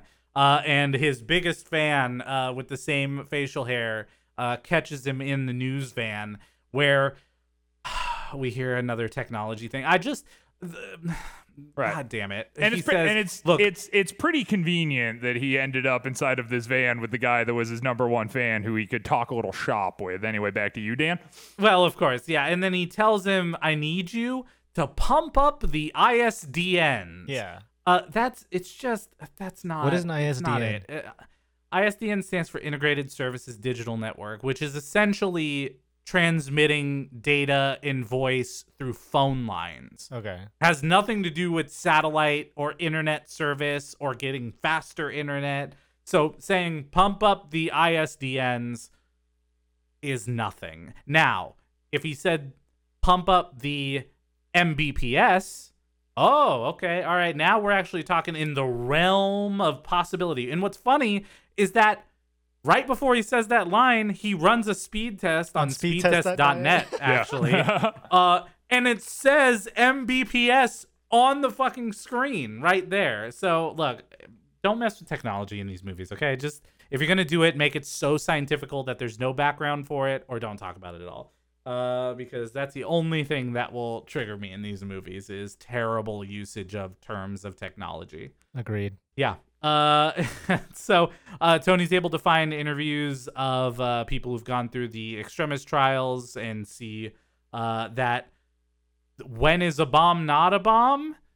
It's When, it's, when a, it's a when it's a misfire. when it's a guy Well, uh, when it's a see- see, so this is what you guys probably missed, right? Okay, so the villain of the Oh. movie, his name is the Mandarin, right? And he's he he's given Tony some little he's dropping little clues whether it's on purpose or not. And so Tony eventually le- gets led to the question of when is a bomb not a bomb? And the answer is in the villain when it's a man. yes, Duh. Yeah. right. That's Rin. yeah, yeah, exactly. There you go. You yeah. got it. Okay. Great. I'm Well, glad you're okay, tracking that was. Yeah. Duh. Yeah. Rin. Rin. Okay. Uh, Rin. Yeah. um. Oh, that was a good podcast, everybody. Yep, that's it. Thank you so much. Uh, no, so uh, we do get another uh, Tony anxiety attack, by the way, and this is where he's left the news station. He's heading uh, wherever he's going, uh, to try to uh, take down uh, the people at this Miami, Florida house, which is where Jarvis has discovered uh, they are doing the Mandarin videos from. Uh, and he pulls over to the side of the road and has his anxiety attack before the kid kind of talks him down from it uh, to get him to uh, be a mechanic, right? Why don't you build something? And Tony goes, Yeah, okay, that's a good idea. And gets back in the car and goes and decides to build something. Uh, so I think this is the last time we see the anxiety attacks uh, spawn up for for Tony in this moment. Uh, and so he makes a bunch of weapons. Yep, and then Oh, we yeah. get like a, a a Hitman style infiltration sequence where he, I love uh. Yes. armed with a bunch of Yeah. uh, homemade weapons, uh, runs around murdering goons. Yeah, I love that Home Depot just like allowed him to buy all the ingredients for like bombs, Yeah. and they were like, "Oh, Yeah, he's dude. white. It's fine. It's fine." Yeah, I mean, Oh, you, you you you probably could like I don't know. I could probably go to Home Depot and just buy the But you're ingredients for also white. bombs. You know, that's true. I am very white. Yeah. So like very, Like, yeah. extremely. Yeah, like no. you had a mullet for a long time. Do you still I have a mullet? I don't know. no, no. I used to have a I- mullet. it's- Oh yeah, it's gone now. Yeah, it Okay. gets it gets it gets very hot in the Arizona at summertime. Oh, so I I'm- decided. I'm to, aware. Yeah, I uh you know I I I, I sacrificed style for comfort this summer. Yeah. well, uh, Tony now discovers the Mandarin. There he is. He's sitting. Right, he's coming out of the bathroom saying how nobody should go in there. Classic uh, Ace Ventura line popping out of the bathroom. Yeah. "Woo, no one should go in there. yeah, I like I was like I don't know that didn't feel totally necessary to me. like I don't know I I I, I noticed that. I'm just like does it like like does this movie like need a shit joke? Like like what like what do we lose right now? Well, Yeah. I thought it was a nice stark, stark contrast. Whoa, hey, like uh, Tony. Oh my god. I think it was meant to, in that moment, make the audience go, wait, what the fuck is going on? As he walks out of this bathroom and makes a weird comment in a different accent. Uh, did it need to be a poop joke? Personally, I think it did. Right, yeah. Well, you would. I think that all humor in the end comes back to poop jokes. Sure, yeah. Which Yeah, also so- makes sense as to why you're such a big fan of Marvel. Yeah, exactly, because of the poop jokes. Uh, I really, again, the performance here of Ben Kingsley, I think John mentioned it earlier too. I really like both of his portrayals, the evil Yeah. guy and the the Looney Tune of Trevor Slattery. Um, and when he starts to fall asleep as Tony's talking to him, was just so good. I loved this whole scene of them talking to each other uh, and him trying to get the information out of him of who he is. Uh, this was really well done on both sides, in my opinion. There's also a part in this scene where it's like there's like two like women in the bed that are kind of implied to be prostitutes, and then he sort of shoos them away so that they can have a conversation, and then they both walk into the bathroom, and they're like, "Ew, it smells like shit in here," and I like. I always like like whenever I see scenes like these in movies, it always kind of cracks me up because I just imagine like an actress like really trying to make it in Hollywood. You know, she like moves out, she like you know get like leaves her small town, changes her name to like a stage name, gets a bunch of plastic surgery to you know like be able to sort of have the Hollywood look. Is going to auditions, is going to casting calls, like living in like shitty apartments, just like trying like throwing everything to the wall finally gets the role, like auditions to be like prostitute girl in Iron Man. And, you know, it's not like the lead role that she really wanted, but uh, hey, fuck it, she's canon in an MCU movie. This is going to look really good. Hopefully, she can sort of springboard this into other things. She sort of excitedly calls her family and friends, tells them that the audition went well. She got the role. Now she's at a bar. They're all having drinks. Everyone's like really, really happy for her. You know, she sort of stars in her eyes, sees her future unfolding in front of her. And then she's just the butt of a shit joke. The butt of a shit. joke. Or, or this person then gets to be in a 1.2 billion dollar grossing movie that Uh-huh. Sure. was the 16th movie ever to hit over a billion dollars. Yeah. And she gets to say that she had some type of role in that movie, regardless of what it was. Right. And then, and then, and then, and. And she's like, and then she was like, she's like, oh, I, I, I was, I was in Iron Man three. And they're like, oh, really? Like, what part? And she's like, yeah, don't, don't, don't watch it. You know, don't, yeah, don't. I was, I, I was the hot girl that was offended by the smell of fecal matter in Iron Man three. So something that was like really weird to me about about this uh this scene was how like tonally dissonant it got, and I guess that that was the point that they were trying to do because like Tony's Invading this like secret headquarters thing um by himself and he's supposed to be like the main villain of the story and then you find out that he's not and he's just some like weird dude. Um but it doesn't remove the fact that they did have like drugged up prostitutes lying around the house for this for this guy. And the scene of him just like walking in and the prostitute is like uh one of the one of the girls is on the is on the couch we're assuming that they're prostitutes right? I mean because like i had an argument with one of my friends that like were they prostitutes or were they sex slaves? I don't know. It's miami so Yeah. it's probably prostitutes but also like can we put it past these guys to not have sex slaves? I don't know. It's kind of weird. Also this is a disney movie so uh, like either way you spin it there are prostitutes in this disney movie.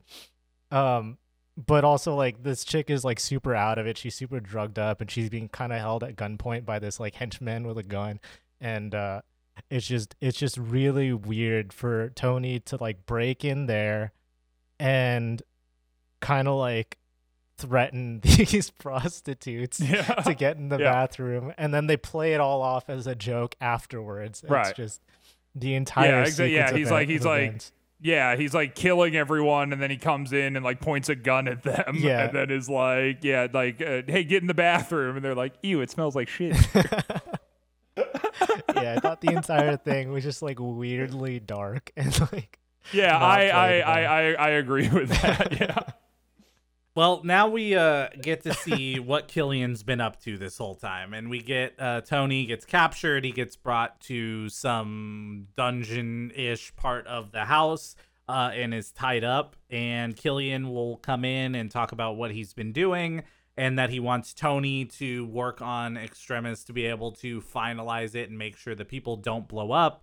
Uh, we also see that Pepper has been injected with Extremis uh, and that he better uh, help out or she's gonna get exploded. Right, just Uh, like like, just- the other ones. Yeah, ju- ju- and also like again, I mean, it sort of speaks to what I was saying like earlier, but I feel like they just did Pepper fucking dirty in this movie, dude. Because again, it's just this like classic damsel in distress. It's like that's sort of all she really amounted to, like throughout this thing. And even like when they're like, "Oh, we have Pepper and we shot her full of drugs," it like kind of made me roll my eyes because it's just sort of it's like it's like of course of course you did like that's like you know that's that that that's Pepper in this movie just perpetually in distress in needing of being saved by Tony. yeah, and uh, Killian just shoots Maya. Maya's dead. That was fucking Uh, cool, just dude. like that. Just yeah. I was that, that- yeah. I was stoked about that. I was like, hell yeah! I mean, it sucks that like you know the Liv Taylor Tyler look-alike Tyler. couldn't be Yeah. like you know whatever in the movie a little bit more, but you know she got to play her role as the classic Marvel hot girl for the film, you know, and uh, I think she did it all right. Like, why not? Well, I think the most uh, impactful part of this entire scene for me personally was when uh, that uh, idiot smashes the Dora watch. Um, I couldn't believe it. Uh, that was a limited edition, uh, Yeah. and that wasn't his. No. Yeah, okay? dude. So No, I, I gotta say, like straight up, and this might sound weird coming from me, but like legit, uh, the the two goons that they kind of have like next to Tony, the one with the long hair, especially, I was like, that's a really good actor, dude. Like Yeah, it's he like it's like was. All like all of his lines. I was like, this guy's like really funny. Like it's like, Yeah. Yeah. and then he like kept up really well with Robert Downey Jr. Right, because like because. Robert Downey Jr. is doing things. He's like one, two, three, uh, you know, and then the, and then the goons just kind of like, uh, hey man, is something supposed to happen? But it's like, but he's like delivering it really well. Like that was actually like, I feel like all the attempts at humor in this movie, I noticed that they like they were trying to go in a direction where they were like, haha, we're making some parts a little bit more lighthearted, but none of it really hit with me until this. Shocked. And then Shocked. But no, but like but straight up this scene, I was like, this is actually like like like funny. Like it was like it was Yeah. well written, it was well executed, well acted. I thought it was actually pretty funny. Yeah, I agree. Usually I don't like the undercutting of like tense moments uh with humor and Marvel does this a lot, but in this specific scene, I think it works really well, especially after we got the fact that like the Mandarin wasn't the Mandarin and um this isn't like the climax of the movie. This is like the build up to the climax of the movie. So it kind of worked as like a precursor, like lighthearted action scene before we get to the actual like climax, but then they do it again at the climax and I didn't like that one. But I agree. Yeah. This was this was done really well. I think. Sure. Yeah. And then we also get uh, in this part uh, what might legitimately be my least favorite scene in the movie. Right. So, uh, because Tony's trying to like call his suit towards him, it's already been established the suit is kind of pieced out. We got uh, that in the intro is a little foreshadowing because now pieces of the suit are going to be flying at him. He gets the hand and uses it to break out of his shackles, and he's fucking dudes up. Then he gets the foot, and then that like and that and they stomps on a guy's toes, and it's a whole thing. But then he's like, Where are the rest of the pieces of my suit? And then we get a smash cut to Tennessee where uh, there's a barn and the doors of the barn are shaking. And the kid from before is like, Oh, Tony must need, he must be calling upon these pieces of his suit. I'm going to go ahead and open the barn door so that the suit can like get to him and again it's just like it's like that like his like his suit can't like it's like it's like what can his suit do versus what can't his suit like it can like fly at like supersonic speeds halfway across the country to like attach to him but then like a little rusted chain on an old barn door is enough that like the entirety of the rest of his suit is just stuck in limbo behind it. Like that that like that like that's just an exposition scene. That's pure pure and simple. That is the only reason that that was there. And it was kind of dumb. Like it it just it like like it didn't need to be there Yeah, see, these are the moments where I it's really interesting doing this podcast because I watch a scene like that and I go, "Oh, that's funny."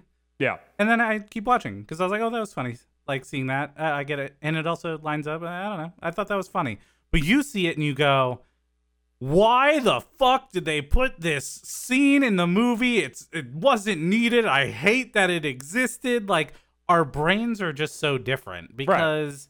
I thought that was because- whatever. because- it was a fun because cut back to the kid. It was, you know- high-minded, Yeah. critical, He- he's very years old. intelligent, well-spoken, Yeah, sure, that's- charismatic, handsome. My my mind as well as my physical form, both of those things. Um, Yeah, sure. And Yeah. you know, and I just think that that stands in stark contrast uh, Ah, to uh, you know just sort of who you are as a person. So, and, Yeah. and I agree, it is interesting, and it does make a lot of sense to me. My my thing about the Yeah. scene was like his expectations of how quick the things would get to him would be because it seemed like as soon as he did the gesture, he was kind of like expecting the gloves to come to his hands, but it's like, dude, the gloves are in Tennessee and you're in Miami. Like it's gonna take a little bit before they can get to you.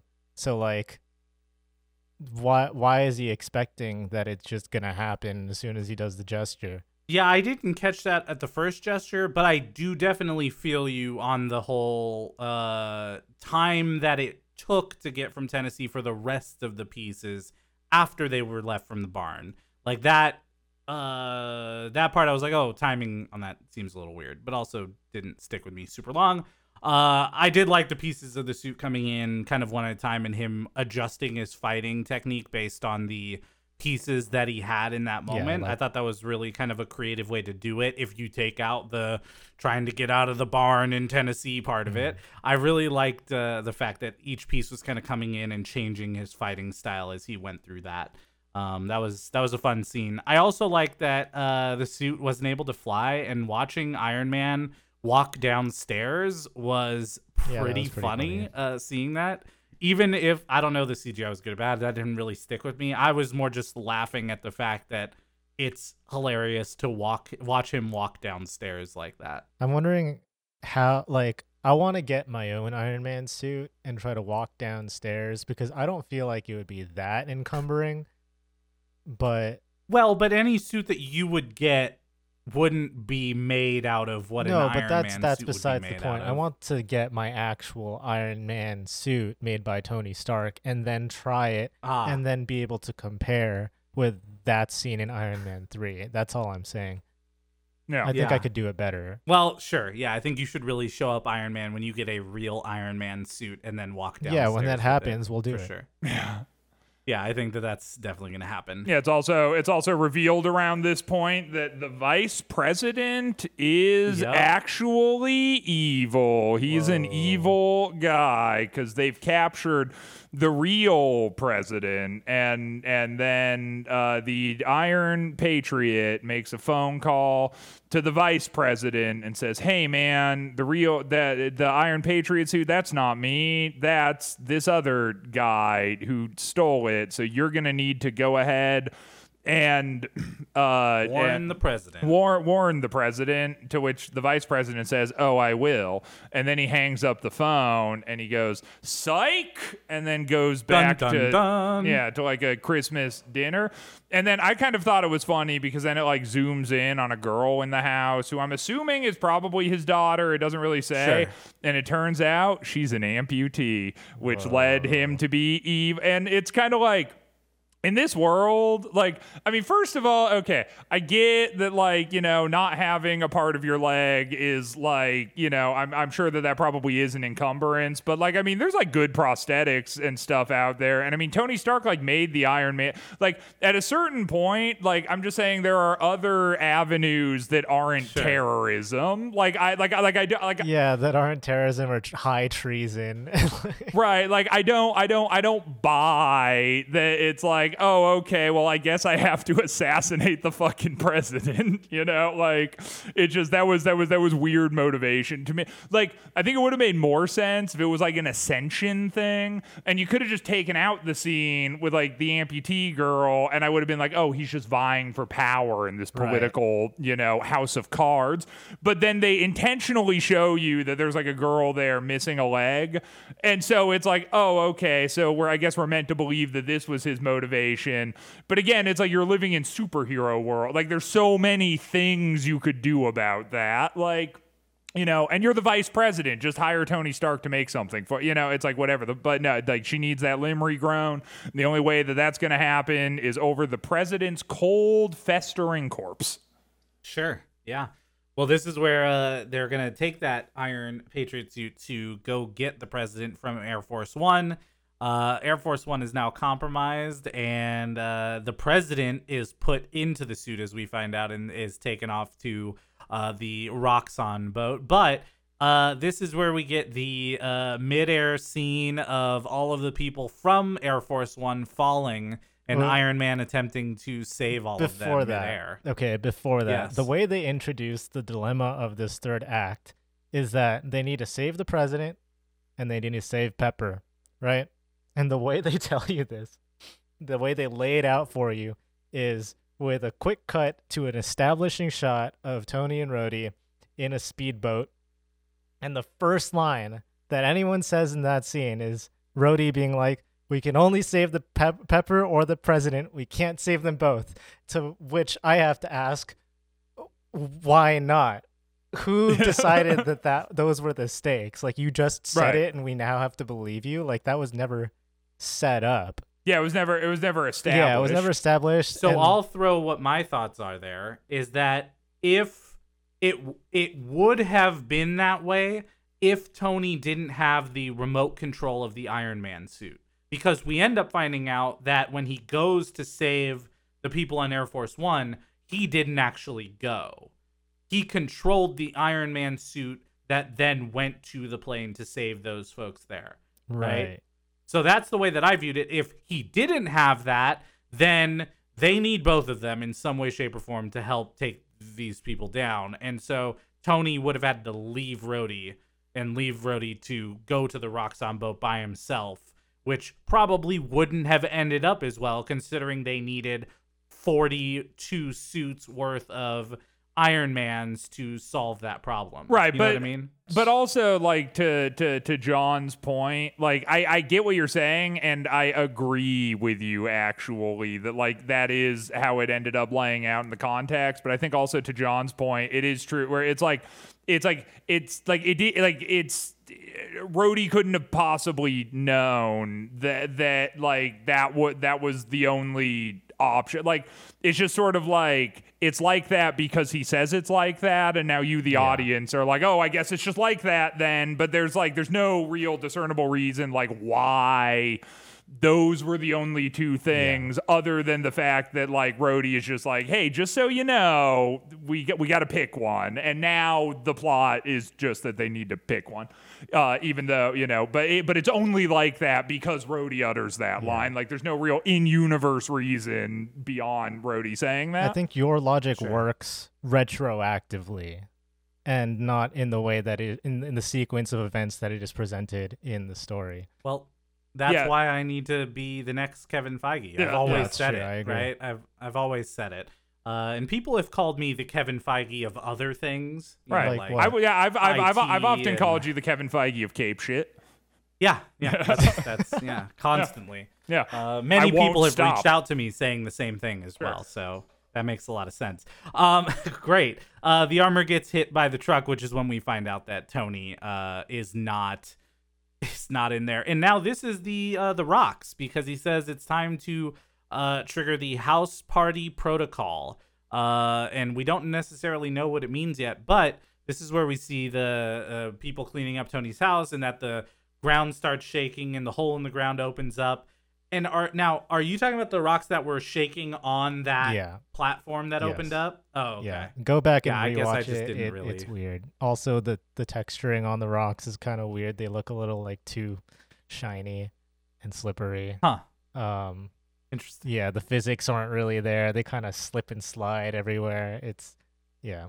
Anyway, Yeah. small small detail. Well, sure. And uh, now Rhodey and Tony make it to the boat. Neither of them have suits at this point in time. And uh, as they start to realize how outnumbered they are, this is when the house party protocol shows up, which is all of the suits that Tony has been working on. Some of them working better than others, clearly, as we go through this uh, scene. But I really like this. The design of the suits that we got to saw uh, got to see were all really cool looking. Uh, we kind of saw in one of the suits, I think he called it Igor, was almost like the kind of uh, genesis of the Hulkbuster a little bit. Like it was a kind of a larger, uh, beefier suit that had like the thing on the back to lift the the the debris up that was falling down.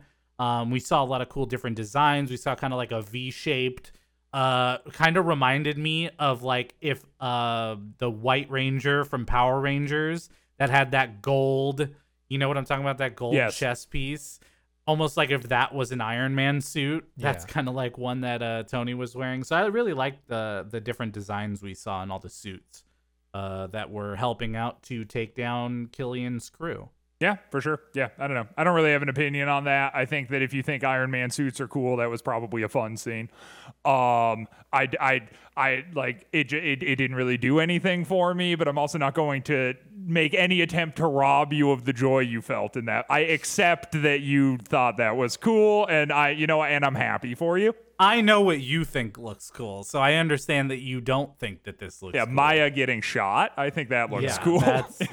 That that captured in a superhero suit would really do it. That would you. be cool. Yeah, if if, if if if yeah, if it's a superhero, but it like clouds your vision with a scene of Maya getting shot over and over again while he beats you to death, that would be that'd be a fun superhero.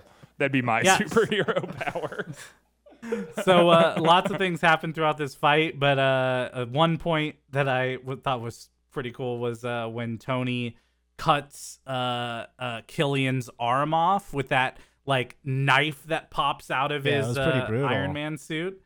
Yeah. That was a, that was a pretty cool moment. We see uh, Pepper stuck under some debris. Yeah, well, but Uh, also, but before Pepper's like stuck under the debris, I just want to point out that we also get like a classic Pepper bondage scene where it's like she's all sort of like tied up with her hands above her head and whatever, and it's just like weirdly sexual, which is just a thing that I've often Right. noticed in these movies that they like tying the women up in very sexual ways while a strong, imposing man gropes them. yeah. Uh, and and and this movie had that too, where it's like you know Pepper's just like I'm helpless, and this guy's like, yeah, you you fundamentally misunderstand the reason why you're here, and she's like, I'm your trophy, and I'm just like, "Ugh," like I fucking gotta say gross, dude. that really did it for me. The only thing that could have done it for me better is if Pepper was also wearing an Iron Man suit. In that scene. yeah, and climbing on top of you. On top of you. Yeah. yeah, dude. No, like I said, man, I don't know, dude. And again, I get that it's like some people shit, like whatever, but um, you know, it's just I I can't I can't help but notice that like oftentimes in these movies, it's like there's just like a scene where there's like a woman in peril and a guy is like touching her and it's like has very sexual undertones. That's a reoccurring thing that Disney loves doing in their movies and even before Disney. But you know, I got to imagine that like we'll probably even see it more now that it's Disney because you know those nefarious Hollywood types. Uh, well, you know, but maybe that's a different podcast. Anyway, back to you, Dan. Wow, great, wonderful. Uh, yeah, we just this is really kind of be, going to be uh, multiple shots of uh, Killian and Tony running around the ship, fighting each other. Tony jumping into different suits as other ones get destroyed. Uh, I again, I really like the use of the multiple suits and the way that Tony was kind of jumping in and out of them.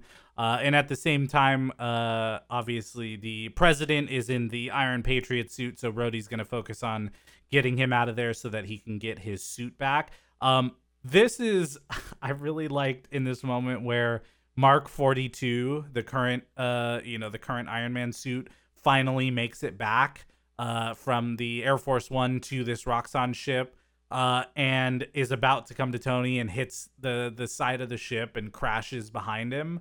Uh, again, I thought that that was really funny, but then how they ended up using that to put the suit on Killian and then have it blow up was a really cool scene altogether. From the start of Mark 42 coming in to it blowing up, uh, I really enjoyed uh, how they utilized the suits here. It didn't feel it didn't feel cheap. Uh, Yeah. I guess is my opinion. You know what did Sure, feel yeah. cheap? what's that?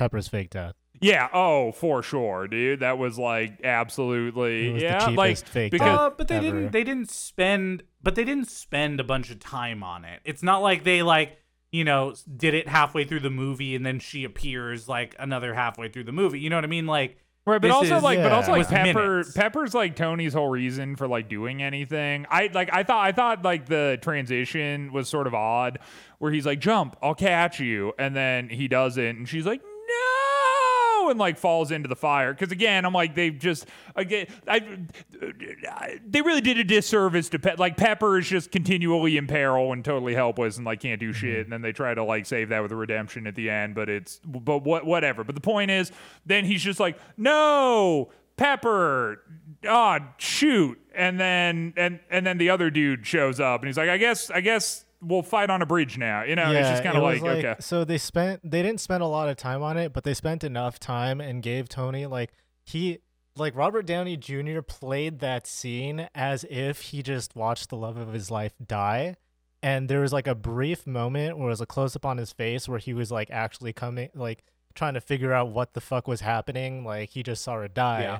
And then all of a sudden it's gone and he's fighting Killian. E- Exactly. That that was exactly like kind of my issue with that. Is then Killian shows up with like a one. He's like, "Oh, hey, that sucks, bro. I would have caught her." And Tony's like, "Hey, I get let, let, us fight," you Yeah, know. And then it's just sort of 'em up. like it's like a re- yeah, where I'm like, where I'm like, I think Tony would have killed himself, like truly, like it's like it's like Tony's like whole like the whole thing with Tony in like the three movies is that he's like completely self-destructive and unhinged, and the only thing that like grounds him to earth even a little bit is Pepper, and he just watched Pepper die, so like I feel like some sort of manic chaos, like some unfurled rage, the likes of which you had never seen before, would be immediately following a Pepper Potts death. And instead, it was just kind of like, yeah, business as usual with a little Yeah. uh, one-two combination punch scene on a bridge. I would have you know? liked to see him get like super fucking angry and like Yeah, totally. go insane on Killian, but he it, he just seemed very calm and collected after that. Totally. 100%. I agree with that. And then and then she just gets up and she's like, "Oh hey, I'm fine." Right, and, and then she just gets, and then and then like my kind of thing is, I'm just like she couldn't like do that before. I guess it's like you know, it's like it's like she had to like fake die in order to trigger the healing factor in order to get the superpower. Again, it's, just, it's all it's all just very convenient, you know. Like it's just like okay, like now her superpowers kick in, but only after she's like fallen to her death. Like like it's like it's like they weren't working before, but now they work. You know, it's just Yeah. like okay. And I so that was my bad part about this scene. What I really liked about the scene, it's kind of ham-fisted, but the the imagery of the U.S. president in the Iron Patriot suit tied to an oil rig about to be like crucified and set on fire, that's Yeah. kind of dope. That was kind of dope. I agree with you. Sure. Uh, Pepper does end up saving the day, though. Uh, as Tony's on the ground, Pepper makes an appearance in her new uh, fire form, uh, which this has got to be some type of anime thing. Uh, fire, fire form, water form. I don't know what's happening, but she turns into this fire form and takes him down for Tony. No problem. She'll handle business. Uh, so she did get to kind of save the day there for him. No problem. Uh, that now they're even, I guess Yeah. because they've been saving each other's lives. Sure. Sure. Yeah. Her just in a shitty two dimensional symbolic way up until that point. Sure, sure.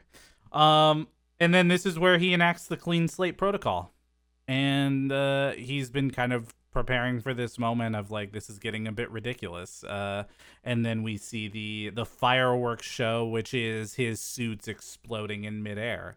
Yeah, which Uh, I which I like frankly I didn't really get. Like I understand that it's like he has the it's like it's like the whole point is that he has this like symbolic like okay, I'm going to leave the past behind and now we're focused on the future. That's like the symbolism of the entire movie is that it's like his past mistakes coming back to haunt him. It's like the dude that he was mean to in Switzerland is coming back, you know, to roost. Like the fact that he's like pushed all these people away from him, like that's coming back to roost. He's been neglecting his relationship with Pepper, that's coming back to roost. He hasn't like fully dealt with the trauma of what happened to him in New York, that's coming back to, you know, it's like it's like it's like that's the theme and I get that, like, so it's all like symbolic, and the ultimate symbolism is to blow up the suits. Is like, it's like it's the final way of just leaving the past behind so that he can move forward. And I get it, but I, but I don't get it at like at the it's like it's like why did he have to blow the suits up like re- like really like outside of this like symbolism thing like like like in the context of the actual story that they were telling it felt like I'm like what like why uh, why why why exactly what did he feel like why did Tony Stark in that moment feel it was necessary to just destroy all that stuff I, I didn't really Yeah, it would have been cool if he used the clean slate to like deal the final blow. Sure, yeah, it, sure, yeah. Like all of them like go together. Yeah. Like the dude's so powerful, he's like regenerating, and all the suits like cluster on top of him and explode at once or something. Like then I'm like, okay, From an action shot, that sounds cooler, but from a story perspective, it doesn't line up because then that whole clean slate protocol is action towards continuing down the same path that he has been, which is being a superhero defeating villains versus fixing a relationship and his own mentality and his own past and his own issues on his own. He's not doing it because there's a threat. He's doing it because he's trying to get out of this mindset and this uh, uh, stuff he's put himself into. These are distractions to him. So if he utilizes it just as a weapon again for the clean slate protocol, that defeats the purpose of him, uh, you know, us wrapping this story up for. you know, that's a really good point, Dan. Uh, I will defer to that one. That one. That's yeah, I'm pretty good one. actually, I, yeah, I, I, I accept that. That that that works for me. Yeah. yeah, and uh, uh, to continue that theme, uh, Tony gets his shrapnel removed. And this is uh, what we talked about. I know you'd mentioned it maybe in one at the end. You're just Yeah. like, why doesn't he just remove the shrapnel? I think it's all building up. It's the course of these three Iron Man movies. And again, this is a trilogy. This is the last solo Iron Man movie. Um, and it was really about uh, looking at everything that he's done throughout these three movies and fixing those things and taking the time to work on himself instead of distracting himself constantly from these other threats and other things he's dealt with. So he Sure. gets the shrapnel removed. Uh, we see that Happy is okay. Uh, Harley gets a new lab from the mechanic. Uh, well, not really even a lab necessarily, but he cleans up the garage, right? There's like a potato gun and some cool things in there, but it's not really a, a lab. Uh, and we end it with him uh, in another kind of uh, uh, backtrack vocal moment of him talking about his experience and that in the end nobody can take away that uh, i am iron man Yep. And scene. and scene. And then, Uh, but but but but before but before we get into ratings, right? I was actually like kind of satisfied with this ending, like for what it was. I mean, again, as I'm sure you can probably tell, like being as being as objective as possible. I'm like this movie wasn't like I, I wasn't uh, stoked on all the parts of it. But I felt like thematically they did some interesting things. At least I like I like I like like like I'm a sucker for like symbolism and like overarching like plots and metaphors that aren't like just purely surface level. And I think this is kind of the first Marvel movie that I saw that like had that in it. So I enjoyed that at the very least. Uh, and then they just go and fucking ruin it. Like they just they just they just leave a horrible taste in my mouth at the is end this the end credit scene? the end credit scene where it's Tony Stark and Bruce Banner. And Yep. Tony Stark, in in the theme of kind of trying to work on himself, is sort of telling Bruce Banner his who's the Hulk, if you didn't know. Uh-huh. Uh, he's he, he's telling him his woes, and uh, Bruce Banner is falling asleep, and then Tony's like, "Hey, I'm sorry, are my problems boring you or whatever?" And he's like, "No, I'm a doctor, but I'm not that kind of doctor." Uh, and then, I, then the favorite line. Here it he's is. like, he's like, I could like, you know, I, I, I could never be a therapist. And Tony's like, what? You don't have the credentials? And then Bruce Banner's like, no, I don't have the temperament. I was like, shut the fuck up, shut up. I fuck, like, goddamn, dude. I thought I Wait, could just have like in case. I, I don't know if you guys knew, Right. But like, uh, he's the Hulk. Wait, Dude, I, yeah. I thought like, you. can I just have like one Marvel movie where I'm not like reminded that Bruce Banner is the fucking? It's like it's the worst written character. Like I fucking oh, Oh, my man. god, I know. I was like, it was like end credits come up. I was like, you know what, that was fun. And then and then and then I actually have to I leave with a reminder, happy.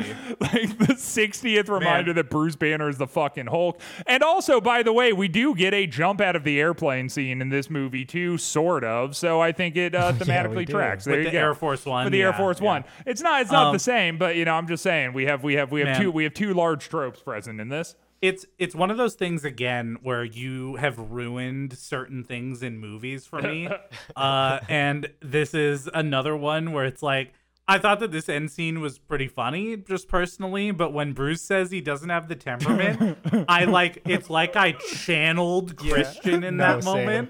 And was like, God damn it, come on. yeah, it's just like fuck, dude. But um, yeah, hey, but there you go. That's Iron Man three. Wow. Wow. Wow. You know, what I'm noticing is that as we're getting through more movies of the MCU and building up the themes of these stories, there's more to talk about. Oh yeah, no, these Uh, podcasts have started running long.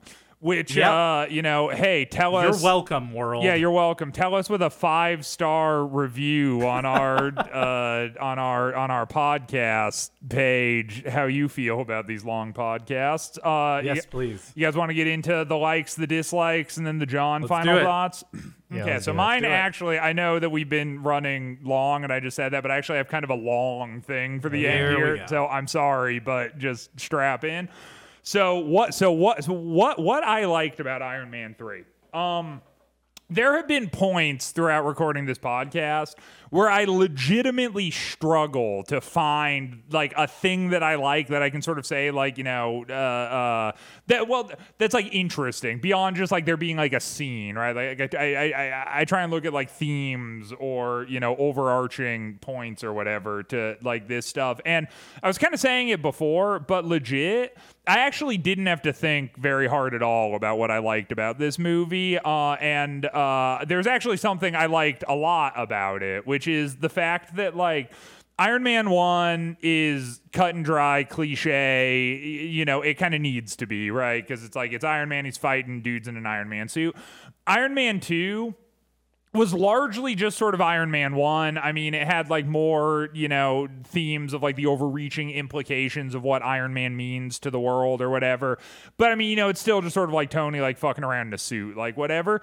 I think a thing that I really liked about Iron Man 3 is how most of the movie is actually Tony like without his suit. Like it's kind Yeah. of showing like because they sort of like hint towards this a little bit in Iron Man 1 and it's a theme that I think that they really sort of finalize in Iron Man 3 which is the idea that like Tony Stark is Iron Man but it doesn't matter if he's like in the suit or outside of the suit like like no like he is Iron Man uh regardless of any of that and I thought that it was cool how they sort of illustrated that because they could have just had a movie where Iron Man, you have some cool suit up scenes, maybe introduce like a new suit that people hadn't seen before, you know, more sort of back and forth, uh, you know, knockouts with villains or whatever. But as opposed to doing that, I think that they actually took a way riskier option in this one, which is basically just like Tony Stark as a character with the Iron Man suit kind of being ever present, but also very much existing in the background. Like it wasn't really the point. Like the point wasn't the Iron Man suit. The point was like Tony Stark as a dude. And the fact that it's like his mind is really the thing that gets him out of these situations. And the suit is kind of supplemental to his goals, but he's not completely helpless without it. Like he's still a superhero character regardless as to whether or not he has access to his suit like all he need i mean and you can even sort of see that illustrated when he goes to take down the compound just based on things he buys at a Home Depot. It's like if you just give him the opportunity to like be left to his own devices for a bit, he can work his way out of any of these situations. And even if the Iron Man suit never existed, he'd still be on some shit that would just be above what it was that other people were doing. And that's really what his superpower is. Like, his superpower is not the suit, his superpower is him just being Tony Stark, which is why I also think they kind of contrasted it. And again, it, this is shit that I like in like movies where, you know, when he's like talking to the kid in the barn, um, you know he's referring to himself as like uh the the the engineer. The fuck? The mechanic, The mechanic. yeah he like like he's he's referring to himself as a but he's not like because like the kid's like oh is that iron man? He's like that's iron man. I'm the mechanic. Like there's this there's this separation between the two uh, and then sort of at the end of the movie, like it's like it's like it's like it's like the merging of those two things. Because at that point, he hasn't like overcome the obstacles without the suit yet, so he still sees himself as fundamentally like the suit is Iron Man. And he's just the guy who made the suit. But then at the end of the movie, him saying, I am Iron Man is like is like kind of a callback to the scene where Iron Man's sitting on the couch and he's separate from Iron Man and he sees himself as a separate entity from Iron Man. And then by the end of the movie, he's overcome all of these things and realizes that regardless of whether or not he's in the suit, he is Iron Man. And I thought that was cool. So that was a fun theme. All that being said, I'm going to give this movie a four. A four. God well, it wasn't as good as the Avengers. So. Yeah, see, I'm having a hard time with ratings because I'm also thinking about how good future movies are Yeah. when I'm rating. So, my ratings, by the way, I'm not lining it up with anything previous that I'm doing. I'm just telling you how I feel about this movie and a 7 out of 10 rating for this movie. Sure. So Yeah, that's- just- that's- I'm trying to. At yeah, least. my, my shit too. I will say, I liked like the explanation. I liked. Uh, I I hope that the movies continue to go in this direction. This one just had like too much forgettable shit in it for me. Like I think that like if you were to ask me specific details about this movie in two weeks, I probably would not be able to recall them for you. Like too much of it kind of wasn't like super standout. It kind of like melded together. Well, but uh, you know, okay, so Dan uh, to the listeners, Dan's making a face, right? But again, I would hold that in contrast to something like the Avengers, where it's like I probably will like I still remember specific details about that shit, and I think even like Captain America, there's a lot of specific details about that. This felt, I mean, you'll remember uh, Trevor uh, taking a shit. So I you'll mean, never forget that. Sure, yeah, probably. I'm just I'm just Yeah. saying that like a lot of the action in this movie felt a bit generic to me. which kind of killed my buzz mm-hmm. on it a little bit. But I really like that they are trying to head more in the direction of like actually having a fucking theme that they Yeah. use like metaphors and symbolism and like actual things towards like this is the first Marvel movie we've seen that I felt was really steeped in that and steeped in it in a way where it's not like immediately obvious to the audience because I think a lot of times when these things have come up they've sort of been this like wink wink nudge nudge like you know hey this is growth like just they like really spell it out for you and in this I think it was a lot more subtle which I enjoyed 4 out of 10 Jesus. Yeah, well, what's your Um, rating, Dan? All right, what didn't I like? Uh, I I am gonna keep an eye out for this in the future because this was probably the worst case I've seen of it across the MCU. But uh, technology stuff. Uh, make up new tech, make up new things, build suits, do all these new world science things that don't exist today. But when you refer to technology across this movie or do things from a technology perspective that don't make any sense, when, like, for example, the thing in the van with the ISDNs, it would have taken someone four seconds to Google a term that they could have used that would have been better. So it's one of those things where someone writes this line and it gets past hundreds of people who have to approve, edit, review, watch it. They send it through tests. They do all this shit. And somehow, through all those hundreds of people who developed this movie, no one said, hey, uh, why, what is, why are you using the term ISDNs? Or, hey, why, why is Iron Man and Iron Patriot holding their hand to their head? Or, hey, why is the speaker from the phone blasting out so that everybody can hear the personal conversation that they're having on the phone? Uh, all of these technology things in those moments just I I very much dislike them. Um again, make up new technology, show us futuristic tech, throw three balls on the table that can show a holographic image of your brain that you can step into to show where the empty slots are. uh all that shit whatever, but taking real world terminology and technology and making it stupid, uh I'm not a big fan of. Overall, I'd put this movie in my head at a 7.2, which 7.2. is again, I'm point two. Yeah, it's 7.2.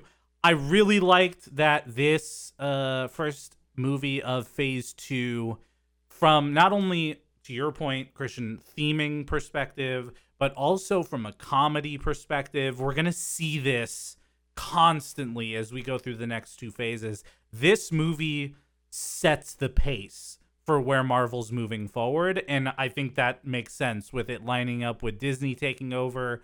It lines up with uh, new directors being brought in and new franchises and uh, new new heroes and everything. Um, and I think that this is where they realized that this is where people were connecting the most with these movies was when they did this kind of work. So 7.2, really excited to see uh, uh, more movies that I haven't seen in a long time coming up here. Yeah. And John, So, um, this is actually one of the only podcasts that we've done where uh, I have actually changed my my my ratings, my thoughts on this movie, um, from when I first watched it last night. I guess. Um, last night, right Hmm. after watching it, I was ready to give it like a five, just a solid five. Um, I thought there were like equal parts good and bad to the movie, but and it's interesting listening to Christian talk about what he liked about the movie because a lot of that sold me more on the movie than I originally thought I would.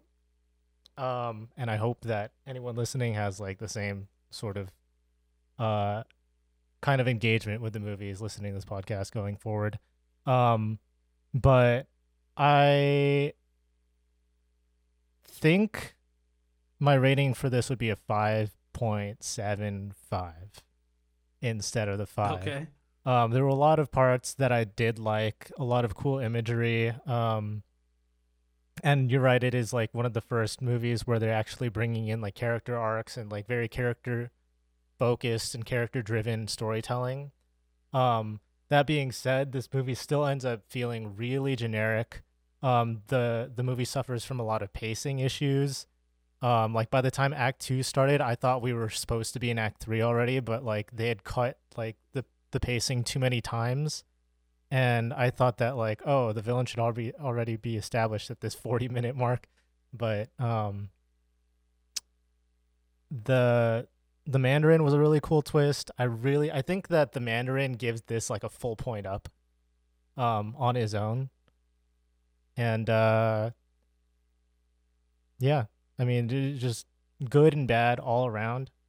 Overall ends up being generic. I think I won't remember most of this movie uh in the next week or two. But I am very excited to see uh the trending upwards of the MCU movies as we go on. Well, Uh, well, I mean, okay, We'll so see. next week is going to be a little bit different because it definitely We'll won't be an upward trend. But after that, um, yeah, I, I'm excited to actually start liking the movies that we watch. I hope you guys all do too. yeah. Oh yeah. Well, uh, thanks for listening, everyone. We'll see you next time. See ya. See ya.